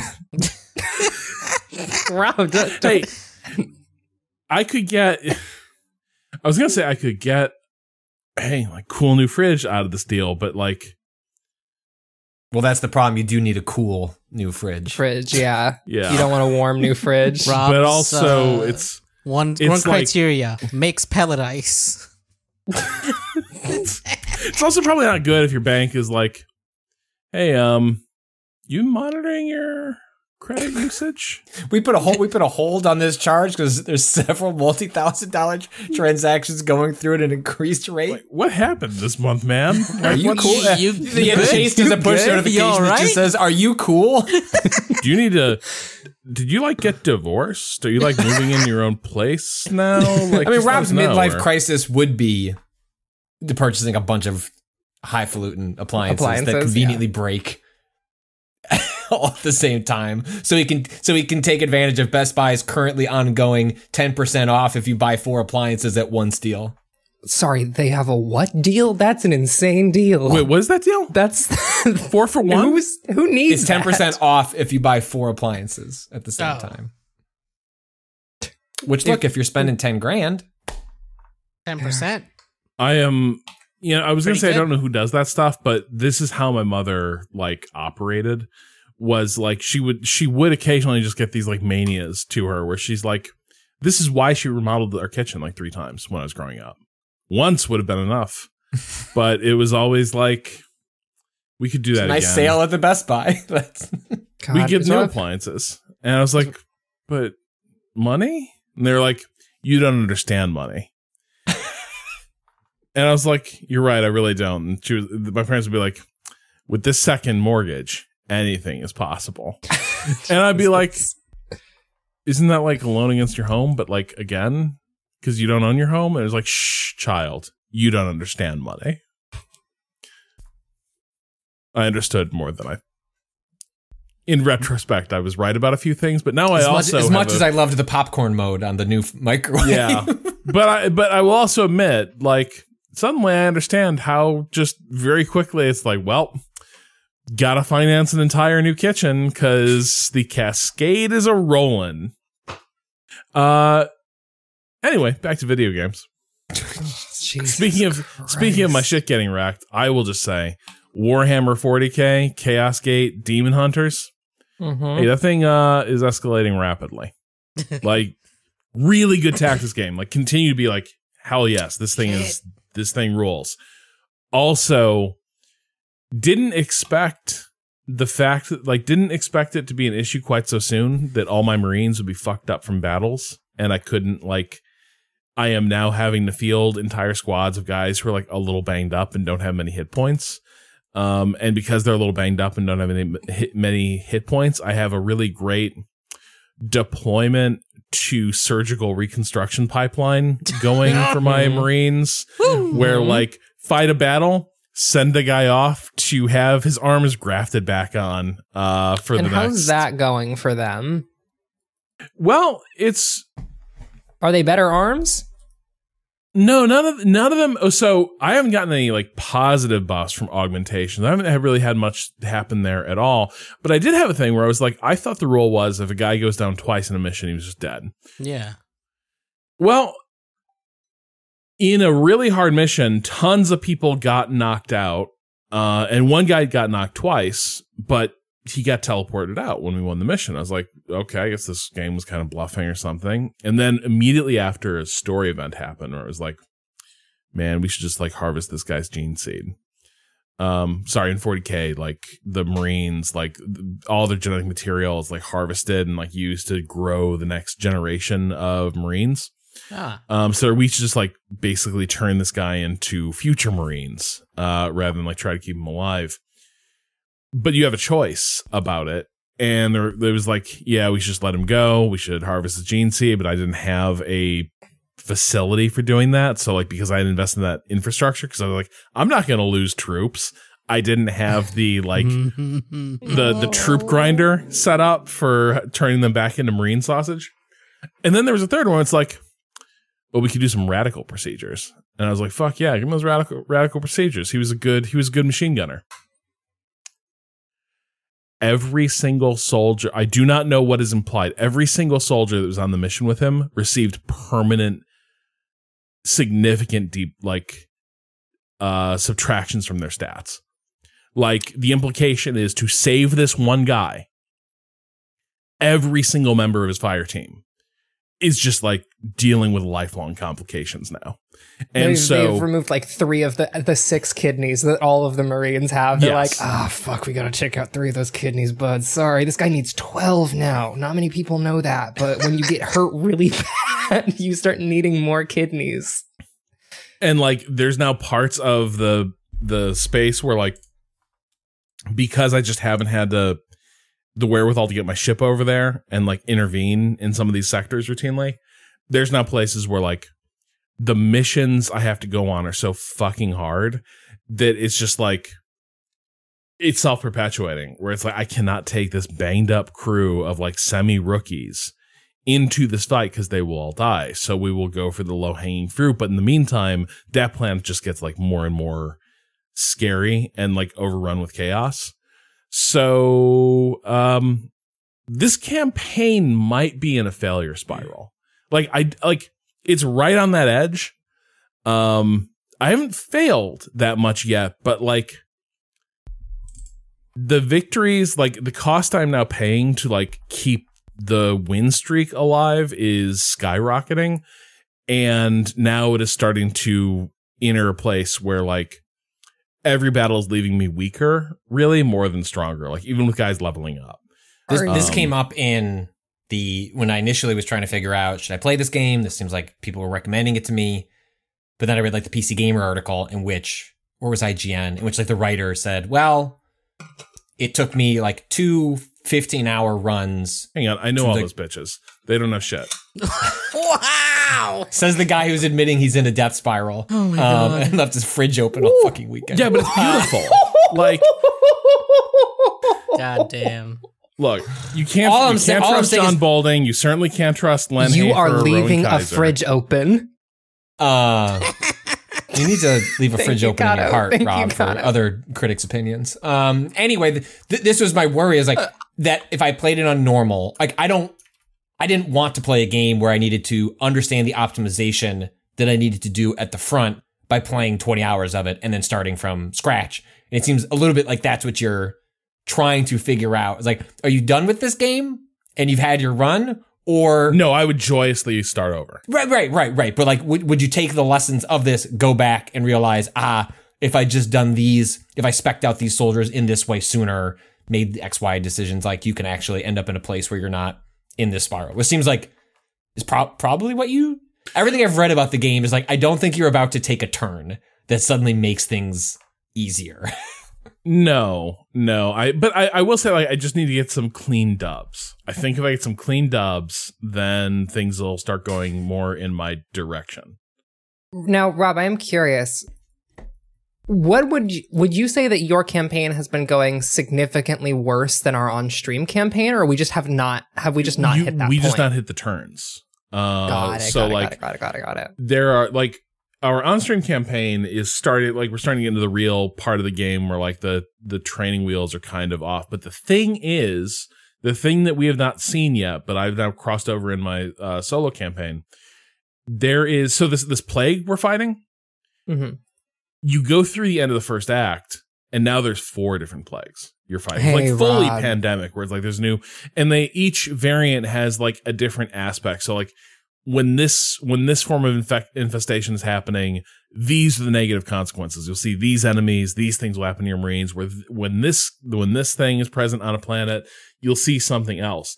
Sometimes you'll see both because they're both there. Um and so you are see- like Yeah, King. there's more stuff being thrown at you that hits very differently. And also some of the like mission types you're dealing with and like for instance the most br- the thing that really like routinely gets me is there's these missions where you got to like race through the level and just kill um like some sort of nexus of infection, right? And every turn you're on the map, remember like the warp energies continue building and like that basically that timer fills up and like bad shit happens for you. Either a, a direct debuff for your marines or a buff for the enemies or just more enemies. And so you have to you, you like if the planet is infested enough, that charge fills really, really quickly. And so now you just have to like book it to try to get to the end of this level and like get to this objective. But now you are fully playing in the like your guys are fully like hanging in the air at the end of every turn because you're trying to like blaze through these fights. Mhm. And and here's the weird thing. It's all fucking cool. Like I'm like I'm saying like this is really tough. It's it's it, like I'm starting to like really encounter uh some real challenge here. The thing I want to stress is all of it is awesome. Like as bad as this is, it feels incredible because it's like, okay, so these two guys now need to take on two squads of enemies who are coming from the back because they've been chasing us since they aggroed. These other two guys need to continue like forging forward and just trying to like carve a bloody path to the objective. And somehow we need to recoalesce in the middle of all this. And I need to leverage all the abilities and the ways we interact with enemies to like regather my forces. And there's so many tools for doing that that like each of these fights, each of these missions, Mhm. like as ugly as the wind can feel, you're also like, this was the most space marine shit that could have happened. Right? Where where it's like, Yeah. look at this crew of badasses. Like the em- the emperor protects, motherfucker. That's how it feels. But also like I have maybe like it like the amount of um care I have to take with each turn is just steadily increasing. Like there are no more milk runs right now, which can be a little intense. Sometimes you need the milk run. Now, Rob, can I Yeah. ask you a question that might Mhm. be that might be tough to hear? Do you think that because of the amount of warp energies that you're kind of facing and the amount of servants of chaos who are kind of throwing themselves at you. Do you think that it, uh, not to question the God Emperor, do you think it might not have been the best decision to to interact with such grim powers? Uh, I mean, I, I basically Not to question the God Emperor, of course. I mean, it may have. We could, we maybe should have kept further away from the warp and its foul magics uh, than we did. Yeah. Can't and uh. Rob, I just want to let you know that there's now an Inquisitor being dispatched to your location. Uh, oh my Is god, they- they're all They're all hot. Well, actually, you know what? That's not entirely true. Some of them are like shitty, toxic little like dudes. Ugh. Um, yeah, like the the the first Inquisitor appears in the early Gaunt's Ghost novels. Like, fuck that guy. but like the hot Inquisitor that appears later, that has like a direct connection to, the Eldar, you know, she's cool. she's, you know, she's she's doing the Emperor's work. But that other Inquisitor is evil. You know, like so. it's- I think it's a good role. If the Inquisitor is sufficiently hot, probably a good Inquisitor. That's so true, Rob. Yeah. That's so true of you to say. Thank you. Thank you. I mean, if, look, I don't want to be the one to like, you know, it's it's awkward to be like, you know, like beautiful people are just better. Morally and like it's just like that's just how it is in 40k like how do you how do you recognize uh the the taint of chaos? Not hot, not yeah cool. just not not a cutie not a cutie. But like a loyal servant of the emperor like they got it going on. Mwah. uh Hell. So Kato, um, Yo. you are you are very high on one game and very low on another, and I just want to check in on uh on on what Kato's been playing lately. An all Yeah. high low. Uh, what do we want first? Bad news or, g- or good news? I guess. Well, okay, uh, like Patrick's was casting doubt on your judgment because you were like, I think MultiVersus sucks, yeah. and Patrick was like, you are the only one saying that. Who? I, I have not. I have not done a comprehensive data analysis of the multiverse reactions, but Patrick was Gen- fully in the tank for MultiVersus. Oh. Gen- gen- oh, look, I, you know, I love a, a, a good Scooby meme turned into a video game character. Um, no, I did generally. I generally seen that people were unlike the. What was it? The SpongeBob. What was the other Nickelodeon. most It was recent one? Nickelodeon Uh, based. Yeah, I forget what the fuck the where name was of that one. We're like, maybe that one will be good, and it wasn't. Mhm. And then this one was like, I think people went in maybe with just lowered expectations and came out of it going like, oh, okay, maybe this isn't total dog shit because that's more or less what how Kato was setting expectations ahead Now- of the podcast. Yeah, like. Uh huh. Are you playing with another per establish what this game is and what separ- separates it? Sorry. Uh, MultiVersus is uh WB, I believe. Uh, right? Yeah, that's that's who owns all these IP. the WB's crack at a platform fighter, aka their Smash, their version of Smash Brothers. Um, they've got you know people, all your favorite WB, all your WB favorites like Bugs Bunny and uh Adventure Time and Arya Stark from Game of Thrones. What? Hell yeah. Hell yeah. No, that's stupid as fuck. I love it. Uh, I'm in. Yeah, uh definitely looked at the like uh the the all the um all the characters and was like, who the fuck is that? And like moused over to be like, oh, this weird young woman is Arya Stark. Okay. Uh you've got uh you know some DC characters in there as well, of course. Um and basically uh the main the main mode is a 2v2 game which is Yeah. already strange. Uh, there is a one v one mode, which is uh generally how I've played these games in the past. But I I, I tried all the modes out, and um, in general, it feels like they were. It, it might have been a better idea to be maybe uh linked up with uh someone to play this game, but in general, I was just jumping into the hopper with uh, random people, and I am a longtime S- Smash friend. Like I've played basically all of the games, and uh, I've gotten used to that cadence. And this feels like slogging through molasses in comparison, uh, but only in parts of it.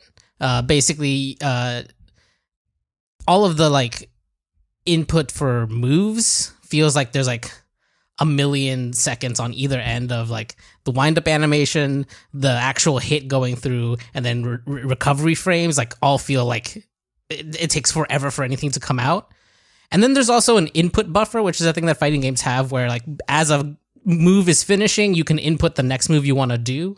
Uh, but it feels like at times that input buffer, because the moves are so slow to come out, that input buffer has caught me on, in surprise. Like I must have accidentally hit an input that I forgot by the time it actually finishes because I moved directly into another move that uh, I didn't mean to do because everything is just like it's not tuned to what it wants, what it feels like it should be tuned to, and the reason is because uh the movement still feels like Smash Brothers. Like the speed that you can like cross terrain still feels like Smash Brothers, but then everything else is slower. It just like feels wrong. It feels It's like movement is sort of snappy, snappy. yeah, it's like, pretty the quick. moves do not. and then the moves come out it take the, the moves take forever to come out and the input buffer like if you're not careful with your inputs then suddenly you're doing moves that you're like i didn't really mean to do that i thought it took so long for that other move to come out i could put something else in afterwards right? It's like i'm hitting inputs faster than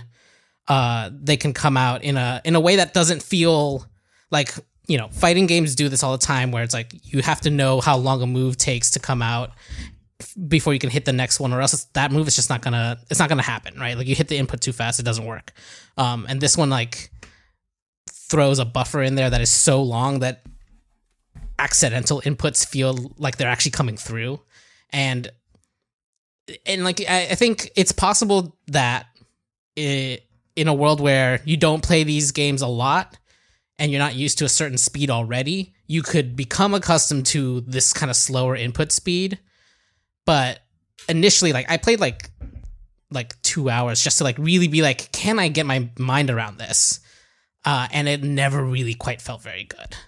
Um What about just in terms of like the cleverness of creating the character like movesets and such and like the the the theming around the characters? Like do they they do they feel like fun and goofy in a way that's authentic? Like setting aside the like the pace of the game yeah. do they pull it off where like huh, this is this, yeah this is kind of a funny uh like you know this this, this is how bugs would fight Yeah, I think for the most part, that part of it, the translation of like the, character into a fighting game feels all right. Like, I mean, I have less of a specific idea of these characters in general. Just, I mean, like, I, bugs I- bunny means we know, less to you than kirby right? Like, it, it just kind of does. And like, I know Bugs Bunny. Like, yes, I watched Looney Tunes as a kid. Like, I understand that. And like, I, I the the translation there is fine. But like, I don't.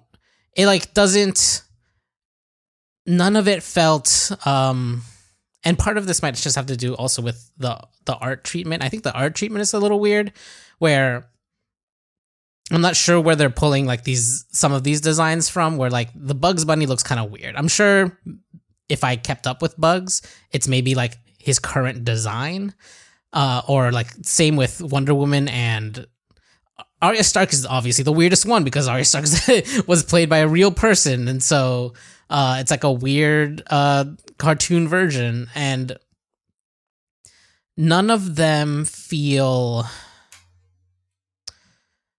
um like like you know in, in Smash Brothers everyone exists in this like they're all polygons, but because the designs are uh so different from their different like uh uh from what their different games are, they feel they still feel kind of distinct and like true to what their originals are, even if their originals were sprites. Something about the des- the character and cartooning design of this has kind of flattened them all out in a way where like they don't feel particularly unique and like I don't know the Batman doesn't like look like what I expect the Batman to look like. It like they didn't even like attempt like take a Bruce Timm's yeah, turned no, it I'm- I'm 3D. looking at it, I kind of see what you mean. Like, right? Like it looks like they all they tried to make them mostly all fit within the same universe. this is going to be Which the they most shouldn't. dated as hell reference, but you remember the game Toonstruck? Patrick might remember it. no. So it was an attempt to do an animation uh, FMV Ah, game starring like Doc yeah. Brown. Uh, sorry, I forget the actor's actual name. Oh, Ben Snyder's Christopher voicing it, Lloyd? Yeah. Um. It's on Steam. Brown. Yeah, I just found it. Um, Oh my but God. th- But, the difficulty is like everyone's like so many people have grown up seeing these characters a lot. Like just I like to, to like either watching the cartoons or just being aware of like that they sort of exist in a cultural space Right. But like it's actually really hard to evoke the style of the places they actually inhabit and this like it reminds me of toonstruck because toonstruck is like was trying so hard to evoke things like old looney tunes cartoons and Right. such and you know the problem was and, and i would say like stylistically it, it probably looks even more interesting than, than multiversus is but like it still feels like kind of a filed off in some ways like generic um copy or like imitation of the original. Right. because so much of the designs is informed but you you reference like Bruce Timm there right? Like that is an entire show where every single thing in it has an aesthetic and an approach to like line and angle and shape that like informs everything look yeah looking at the footage from my MultiVersus Well, it's just It's- it's, like it's- look at this list, and it's like the ones that are already cartoony, like Adventure Time and Steven Universe characters. They look like the they look like they can't change those the, those the cartooning the the cartoony choices they made. But then you look at like Arya Stark, Batman, Superman, Wonder Woman, and like for some Yeah. reason they've made them in completely like even Shaggy is kind of off. Uh, it's like it's weird and it doesn't feel particularly like yeah I don't know. There's something about the Nintendo like method of like taking a lot of care over the IP that they've put into that and like having it feel like a very good treatment of the character and like none of the like none of the ones that I've played, which also I didn't get to play all of them because uh, a bunch of them are locked. You have to unlock them, and like that's like par for the course for fighting games sometimes. But like it was still like, oh, I have to play how much to download Arya Stark? Uh, it's like a lot. Uh, I feel, I feel like it was like I have to go back and remember how many coins I even made over the like two hours that I played it, but it was like two thousand coins to pick her up or some shit, and it was like I I didn't have enough after those two hours to unlock a single character. Um, well the faceless men don't come cheap like Yeah. that's, that's true Uh, I Uh, think one of the things that also like hit me particularly about like the way that the the game plays It's just that it it has fewer inputs than Smash. Like the whole thing with Smash is like the tilt and speed of your analog stick will throw out different moves. So it just felt like there was like a smaller move set overall. That felt like you could do less, and you were re- kind of repeating the same things over and over much more often. Um, but uh, the big thing about this one is that they have kind of designed it around 2v2 games uh, where some characters have support moves like this one the rain dog which I, in that picture it's the bottom left thing in that picture that i posted in our chat uh that's an original an original character that they made for this game not from any previous ip I was Just- racking my brain. I was like, "Who the fuck is Rain Dog?" who the fuck is Rain Dog? Nobody knows. Not from anything, just for this game.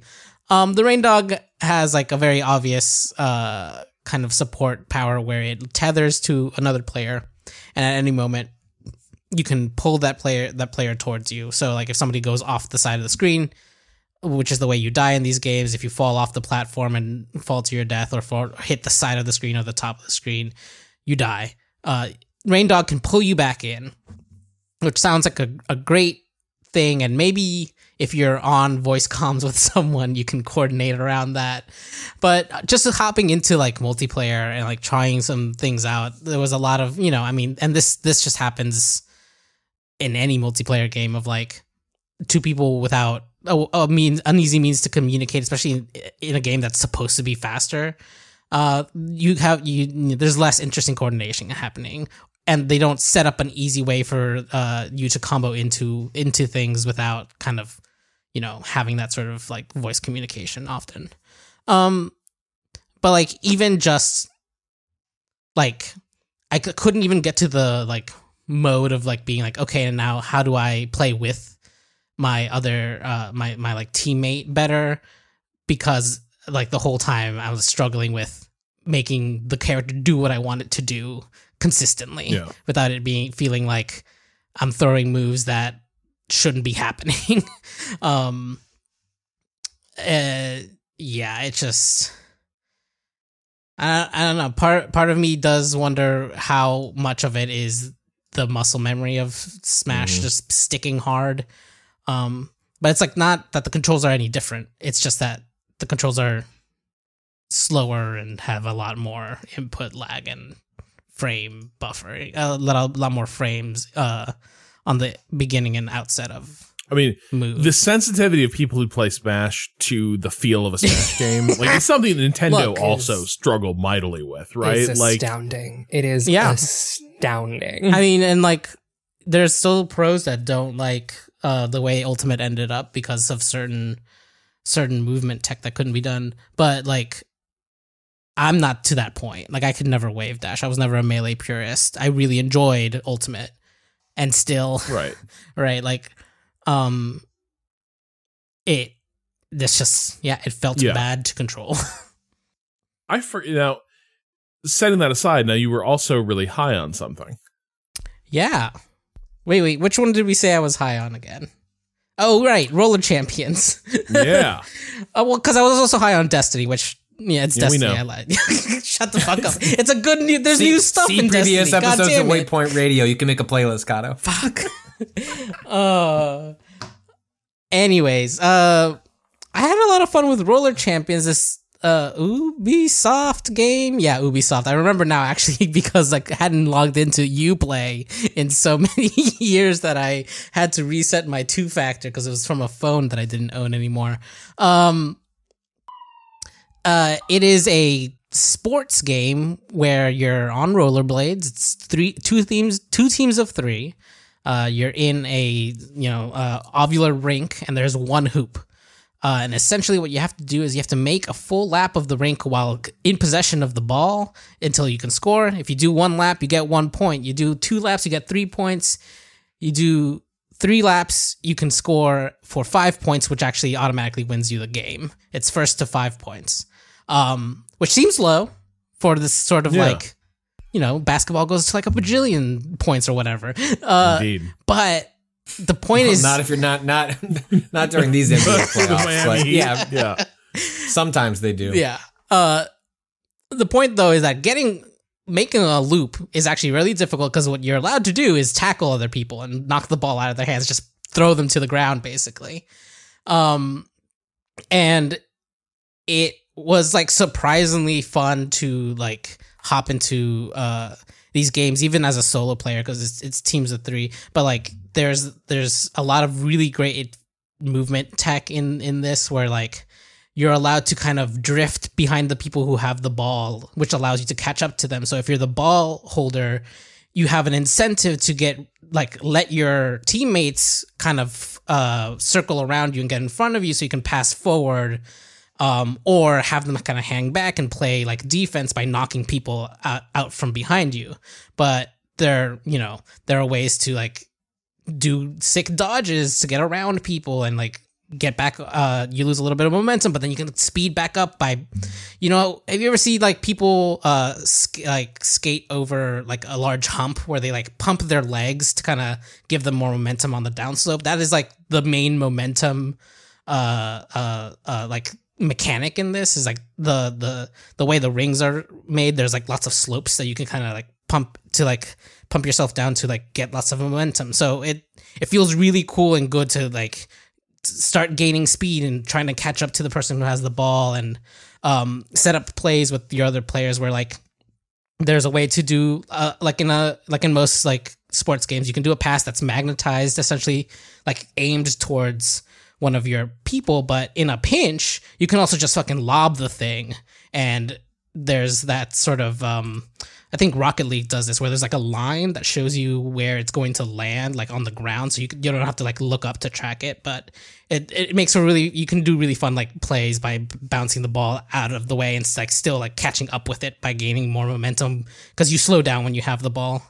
Um it's it's neat. It's free to play and it's particularly buggy right now at the like on the menus and shit but once you're Wasn't this game announced like a long time ago? yeah, like forever ago. And I think it was actually there was a moment there was a moment at some point where it was open beta or something was a beta, and then it just kind of disappeared. for like ever. Like I I didn't get into like the beta, but I was like, huh, that seemed interesting. And like somebody uh I'm in a Discord with that like uh was following it because they really enjoyed the time in the beta and like mentioned Mm-hmm. like, oh, that shit's out today. And it was like, oh, it's free to play. Fuck it. Like let's let's go try it out. So I went in and like played a surprising amount of time in it. Just like, yeah, this this feels really cool to like speed along and like make pass plays with and like block for my ball carrier and um you can like you know you've got a super jump where you can like jump through the hoop. I once jumped through a hoop during one of my games as someone was trying to shoot it and came out through the other end of the hoop and basically goaltended the thing uh which is allowed but it was very it was very fun to like figure out different ways to uh you know play defense and offense in this game where at first it feels like uh someone might run away with it if they're far enough ahead but there's enough of like kind of catch up mechanics where like being with the ball is never 100% safe like, even if you're like you know even if you've made a, a large gap there's always some way to kind of either you circle back around like you don't have to keep going in the same direction right? Like you can go back around and like block from the other other um counterclockwise direction if you wanted to and like all those sorts of strategies are like they're fun and interesting to do. And it's free which is a, a huge thing to me it's just like oh i could just download You know what's this. weird is that there's not more rollerball video games. yeah right like But I'm, only- I'm looking it's at this wild like it seems like there'd be more of this. right um what was that what was that fuck, was it dodgeball there was like what was that sports thing that Oh, the EA sports game. The uh, Fucking, it was, what was it called Knock Knockout mm, City. not Knockout The game, City. that game was that game was very good. yeah that, That that's came still kind it June of still up? Are they still- are still 2021. supporting It is, it is EA's EA basically didn't want to be involved with it anymore, so they basically just gave the IP to the developer and said, Yeah. "Have fun." have fun Uh, Um, season By the way- five is currently what they are in. nice Yeah. That's I, cool. re- I, re- I really enjoyed my time with that game. uh but yeah roller roller city very very fun game um uh the character creator is very funny because they've tied uh hair to to the helmets that you're wearing. So everyone starts with um it's basically like one of those like wrestling helmets you know? Uh that kind of but you can kind of see the person's head under those and everyone's bald. You, everyone has to be bald at the beginning. You unlock hairstyles through like a battle pass or you can buy them from a store. This is how they they monetize it is this is the those future cosmetics. corporations want. Uh we should probably wrap it up, but I do have some food for thought that I want you all to reflect on because I was I was pulling up the end of Rollerball. This case and I watched the end of Rollerball on YouTube because it's fucking rad. Anyway, top comment on this video of the end of Rollerball. The one thing the corporate establishment overlooked in their efforts to have the game eliminate Jonathan. The more difficult you make the game, the more likely the most talented individual will win. And that's exactly what happened. The triumph of the individual spirit. That's so true. oh my god That's so, so true. I think I, I think this person really really sums up like you know anytime you create structural factors or obstacles you're just making it that much more likely that the right people will triumph Yeah, the ma- it makes people better. That's Yep. that's really true. we're all about steel so the sharpening steel. meritocracy is is good absolutely, and and it's actually more meritocratic the more you tilt it. Right. Yeah, the more the more you kind of kick people in the ribs, the better they are is kind of a thing that I've been saying for a while and people have been like, "No, Ren, you can't say that you want to kick people in the ribs to make them stronger." But like when those bones heal, those bones heal back better, you know? Build back better. Build bones back Christ. better after I kick you in the ribs. Yes. Look, this is what Hemingway told us, and you know, if there was ever a resilient guy, uh, it's Ernest Really Hemingway. really good at handling external factors in his life. Ernest Hemingway. All right, so uh, anything else we want to check in on real quick before we before we wrap it? One small thing. Uh, Yeah. I guess Kotaku, I think it's Kotaku, was uh, reported that uh, in some sort of all hands at Microsoft, Phil Spencer was asked about the Raven uh, unionization effort, and he he explicitly said like they would recognize the union uh, if it if it happened. Um, you know, when companies are acquired, it is not necessarily that a union has to be recognized. I don't know how. I don't know if that like specifically legally like the how, how companies get acquired is. Well, like, you certainly in don't have to eat different their contract. Is I think the like the successorship was such a thing in ours. Correct. So, like, yeah, this is something that regularly comes up in union contract negotiations. Is if the company was sold, which happens frequently in all sorts of different uh, industries, especially media. Uh, you know what what happens to the contract that was negotiated? Does the company have to? Do we have to do a new one with the new company, which is you know you could be starting off on weaker footing, or do they have to do they have to continue the contract as already agreed by the company that agreed to it? The company getting you know sold, um, and so uh, you know that doesn't settle all uh, of the matters of like what would happen uh, with Ravens uh, QA uh, unionization effort, but I mean it's not a bad thing Yeah. that that that information is getting out there and uh is now on the record as a result of uh, Kotaku reporting it. So you know, again, just one one little. And- yeah, I, that's, I really hate the good guy Phil Spencer culture sort of thing. Like, stop. Uh, but you know, it is good that he said that. So you don't think Based Phil is like personally invested in like making sure we get that new Hexen uh from a, from a happy union shop? he, you know, he says something. You know, what was the thing? He said something along the lines of like, emulation should be legal, or there was, it was something like that recently. It was like, well, yeah, but like, I don't expect you're going to make your company recognize that. so uh, that's kind of an empty gesture. It's nice that you can say things was- that you can't pull off. Were the words specifically emulation? I can't remember, but it was something Because like, if it was, it don't. I mean, technically, the emulation part isn't the part that gets you in trouble. Yeah, I know. I, I again, I'm like I'm misremembering the Okay, quote, but it was sort of something that was like a long shot. Well, it's cool that an executive would say that. Sure. But like, I don't think that's gonna happen.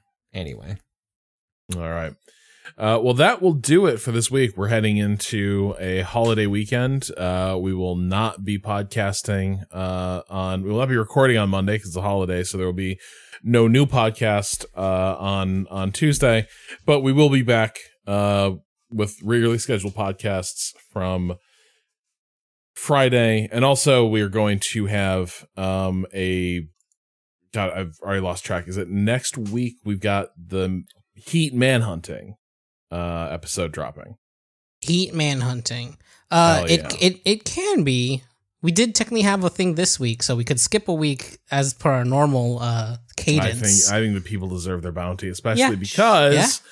we hope to be in honor of uh going going uh manhunting and heat. We hope to be playing the second most Michael Mann ass uh, video game series ever made, which is Payday. Michael Mann probably would have drawn the line at clown masks. Um, but you know, Wait, what is the what is the number one list? okay, Really? Kane and Lin- oh, Didn't they just fucking use the? No, I guess they were No. hockey masks, weren't they? what in the opening heist? Yeah. Yeah, they use them in the opening heist, but like, yeah, the last one, they're just wearing nice suits, which is how you should go heisting. That is how you should go heisting. Just I- wear dress, nice dress for the job you want. Yeah. which is heisting. Yeah. Um, God, no, but yeah, Kane, Kane Lynch one especially is just like one level after another of like and man, remember this scene in this Michael Mann movie? And that's that's how the game is sort of stitched together. The second one, the second one's doing some other things. Uh, but yeah, I'm a I I I celebrate both those games, uh, despite their their their sordid history uh, in in the the lore of games reviews and Giant Bomb. Um, ha- always have a soft spot for their There's for their a- pastiche of Michael Mann. There's a really good video essay about them uh, called uh, Ugly Games um, by Jacob Geller that I would uh, heartily recommend. It is one of my favorite video essays. Uh, it's very, very good. So go check that out and check out what we've been up to on waypoint.vice.com. Uh, as we referred to, we, Patrick and I, uh, exchanged, we did a little like letter series on the, uh, on, on the Raven, uh, unionization. Patrick also wrote up a thing about Hmm. Ren posting in, in our, in our, uh, group chat, much like Rob's fridge, manhunting is heating up. Uh, that, God that's damn true. So here's oh, but here's here's a really frustrating thing though. So if you're like, man, I should watch Heat to get ready for this new episode of Man. Like, I'm not saying don't listen to our episode. I am just saying they finally announced that the 4K edition of Heat is coming out this summer. Ah. Do with that what you will. Isn't it playing in Ah. theaters too? No, that's the thing. There's a recent there's a there's an No, upcoming so thing showing in theaters. There is a showing in New York like this weekend, I think, and I think it was going last weekend too of a bunch of Michael Mann movies. What? I just What? couldn't Really? make the time. Yes, Wait, let me go. Yeah, The they're, dude, they're showing like the Insider man. Heat, Miami Vice, New York. uh, Collateral. Sick. Rob cancels his trip to New York for a Waypoint stream, but just secretly makes his way down for a bunch, a bunch of Michael Mann movies. Listen, you leave Rob alone. Point is, the 4K is coming. On the other hand, the uh, manhunting episode on Heat out right now. Uh, also on Waypoint uh, dot Wait, vice dot com. Yeah, Not out right now. The Tribeca Film Festival does have a showing of Heat Friday, June 17th. I will be not there. Oh. I'm not arriving till day. the day later. I know, but but I'm not Life going to a movie theater in New York City right now. Like I'm just the same reason, like the same motive things that cause us cancel that trip. Like it's not different. mm-hmm. Uh, I'm still I'm still not there. Um. Anyway, point is also on waypoint.vice.com. Uh, Patrick had a really good interview with Gareth Damian Martin on Citizen Sleeper and sort of the the trick it has to play of feeling like a desperate. You're always up against it. Uh, you can feel capitalism's hand closing around your throat, but also not being a fucking miserable fa- choose your own not- adventure. well, like, oh, died again. Failure's not fun. Like fail, Yeah. fail, making like I think the, the the the quote was like yeah, like making failure part of the you know part of the story. It's so Um, weird. Like if if you think about choose your own adventure novels, it was like everything fails. Everything leads Yeah. to a disaster. And that was their character. They're the most dire fucking stories. And then the RPG in the RPG space, the the mindset is increasingly like always always keep it going, right? Like like play it as it lays, uh type thing. So yeah, it's uh it's it's a great interview. Uh highly recommend it, checking it out. Also, we need to figure out I I now I watched all of Severance in a weekend. I I got into it. We might end Do up discussing that in the next couple weeks. I hope we do. Do you want me to watch all of Severance this weekend? no, because you got to get that review done. But Other than watch that, a fair bit of Do you want Severance. watch Yeah. a significant amount of Severance? Watch a fair bit of Severance. It's a good show. uh, I think we're going to do next it the week. after. I'm I'm I'm stuck waiting for my wife to get back from a week long trip. I will finish the last two episodes and then so not next week, but the week after. I, lots of people have said we should do a severance pod. Well, and- but also like we got this weird trio. Like Hardspace is all about like man, capitalism just wants your labor, you know, it just wants your body to be another piece in the in the machine. Citizen Sleeper, all about like, man, like what's what's the most maximally alienated thing you can be? Like just a brain inside a bo- body that's like designed to do work. Rob, I just want to vibe on numbers, okay? Like, let me vibe on the scary numbers. Why don't we? Why don't we? How did we? How did we skip Squid Games? How did this That's a podcast skip. Squid Games? By the way, given Because all it got that, really popular, yeah. kind of out of nowhere, and then we said we should probably do that and I never told everyone, here's a date, make sure you watch them before. Right. It just- we it never just put it on the slipping. Books. like, we should do that next week. Yeah. Okay. But we're Did not anyone watch the that with episodes? Severance. No. This time, This time, We're Rob's gonna- putting his this- foot down. Severance is getting through today. Yeah, I've only got two more to go. That- even I like, even very though good, yeah. it's not as good as Counterpart, it's still well. Like you The should check is out Counterpart? Counterpart though. Here's the part. Okay, Isn't the problem so that Counterpart had two good seasons and then just ended? no, it was like, a- canceled after two seasons. that's what I mean. It did not Yeah. have a, a resolution. Yes, but I would say like the character arcs are still really satisfying through those two seasons, and it uh, like so much of Severance is cribbing from like beats in Counterpart that it's a, it's a little scary, but it's still it's still a cool show. I dig it. Anyway, all that's coming up in some fashion or another, and if that sounds good to you, or you just want more Waypoint, you go to waypointplus.com and subscribe. That only do you get access to our premium feed but you're also helping support Waypoint and everything else we do here. Also, look, fair warning. We've been telling you, like, these mugs at waypointgeneralstore.com, they're not they're not here forever. You know, they're not long for this world. Could be the day of their execution is at hand. Well, that's maybe more dire than I want to be. But Yeah. we might I am just them down. saying.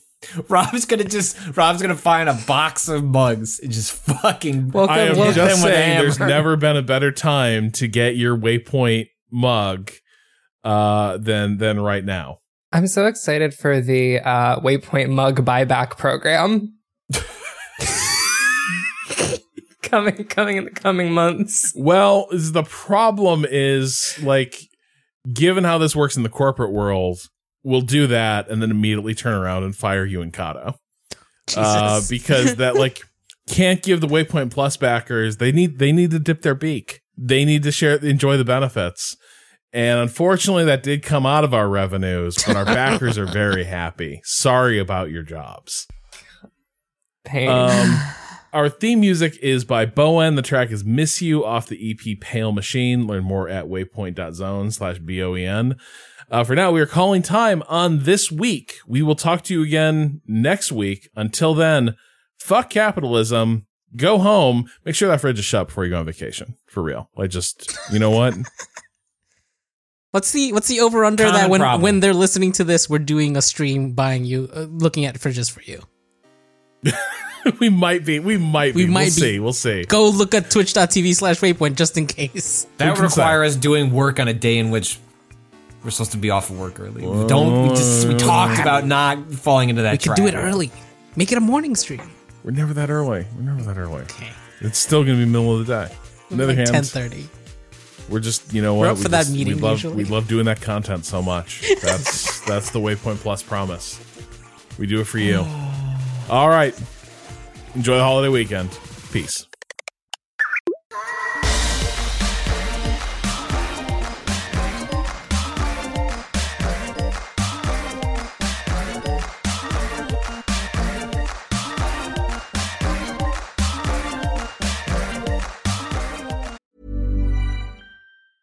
Mom deserves the best, and there's no better place to shop for Mother's Day than Whole Foods Market. They're your destination for unbeatable savings, from premium gifts to show-stopping flowers and irresistible desserts. Start by saving 33% with Prime on all body care and candles. Then get a 15-stem bunch of tulips for just $9.99 each with Prime. Round out Mom's menu with festive rosé, irresistible berry chantilly cake, and more special treats. Come celebrate Mother's Day at Whole Foods Market. At your workplace, and you realize union could address a lot of it. Be right back.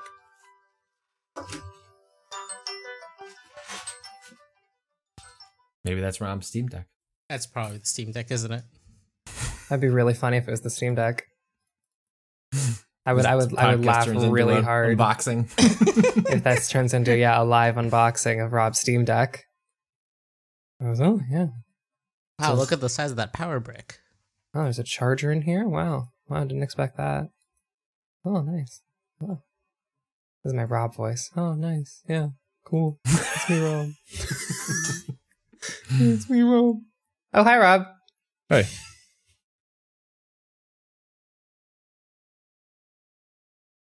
it does seem like the kind of game that would also be very enjoyable in a handheld form. Yeah, I also um Oh, we can move on. Well, we'll just take a break here, uh, and we can circle back to uh, Hardspace uh, next week. Yeah, sounds good. All right, so we're gonna take a quick break here and circle back to Hardspace next week. Oh boy. Fucking dumb. I absolutely know that Kato's going to leave that in too. Yeah, it's gonna be Stupid. it's gonna be in there somewhere. Fucking Gotta figure out dumb where. as It's hell. gonna go somewhere. All right. Silly.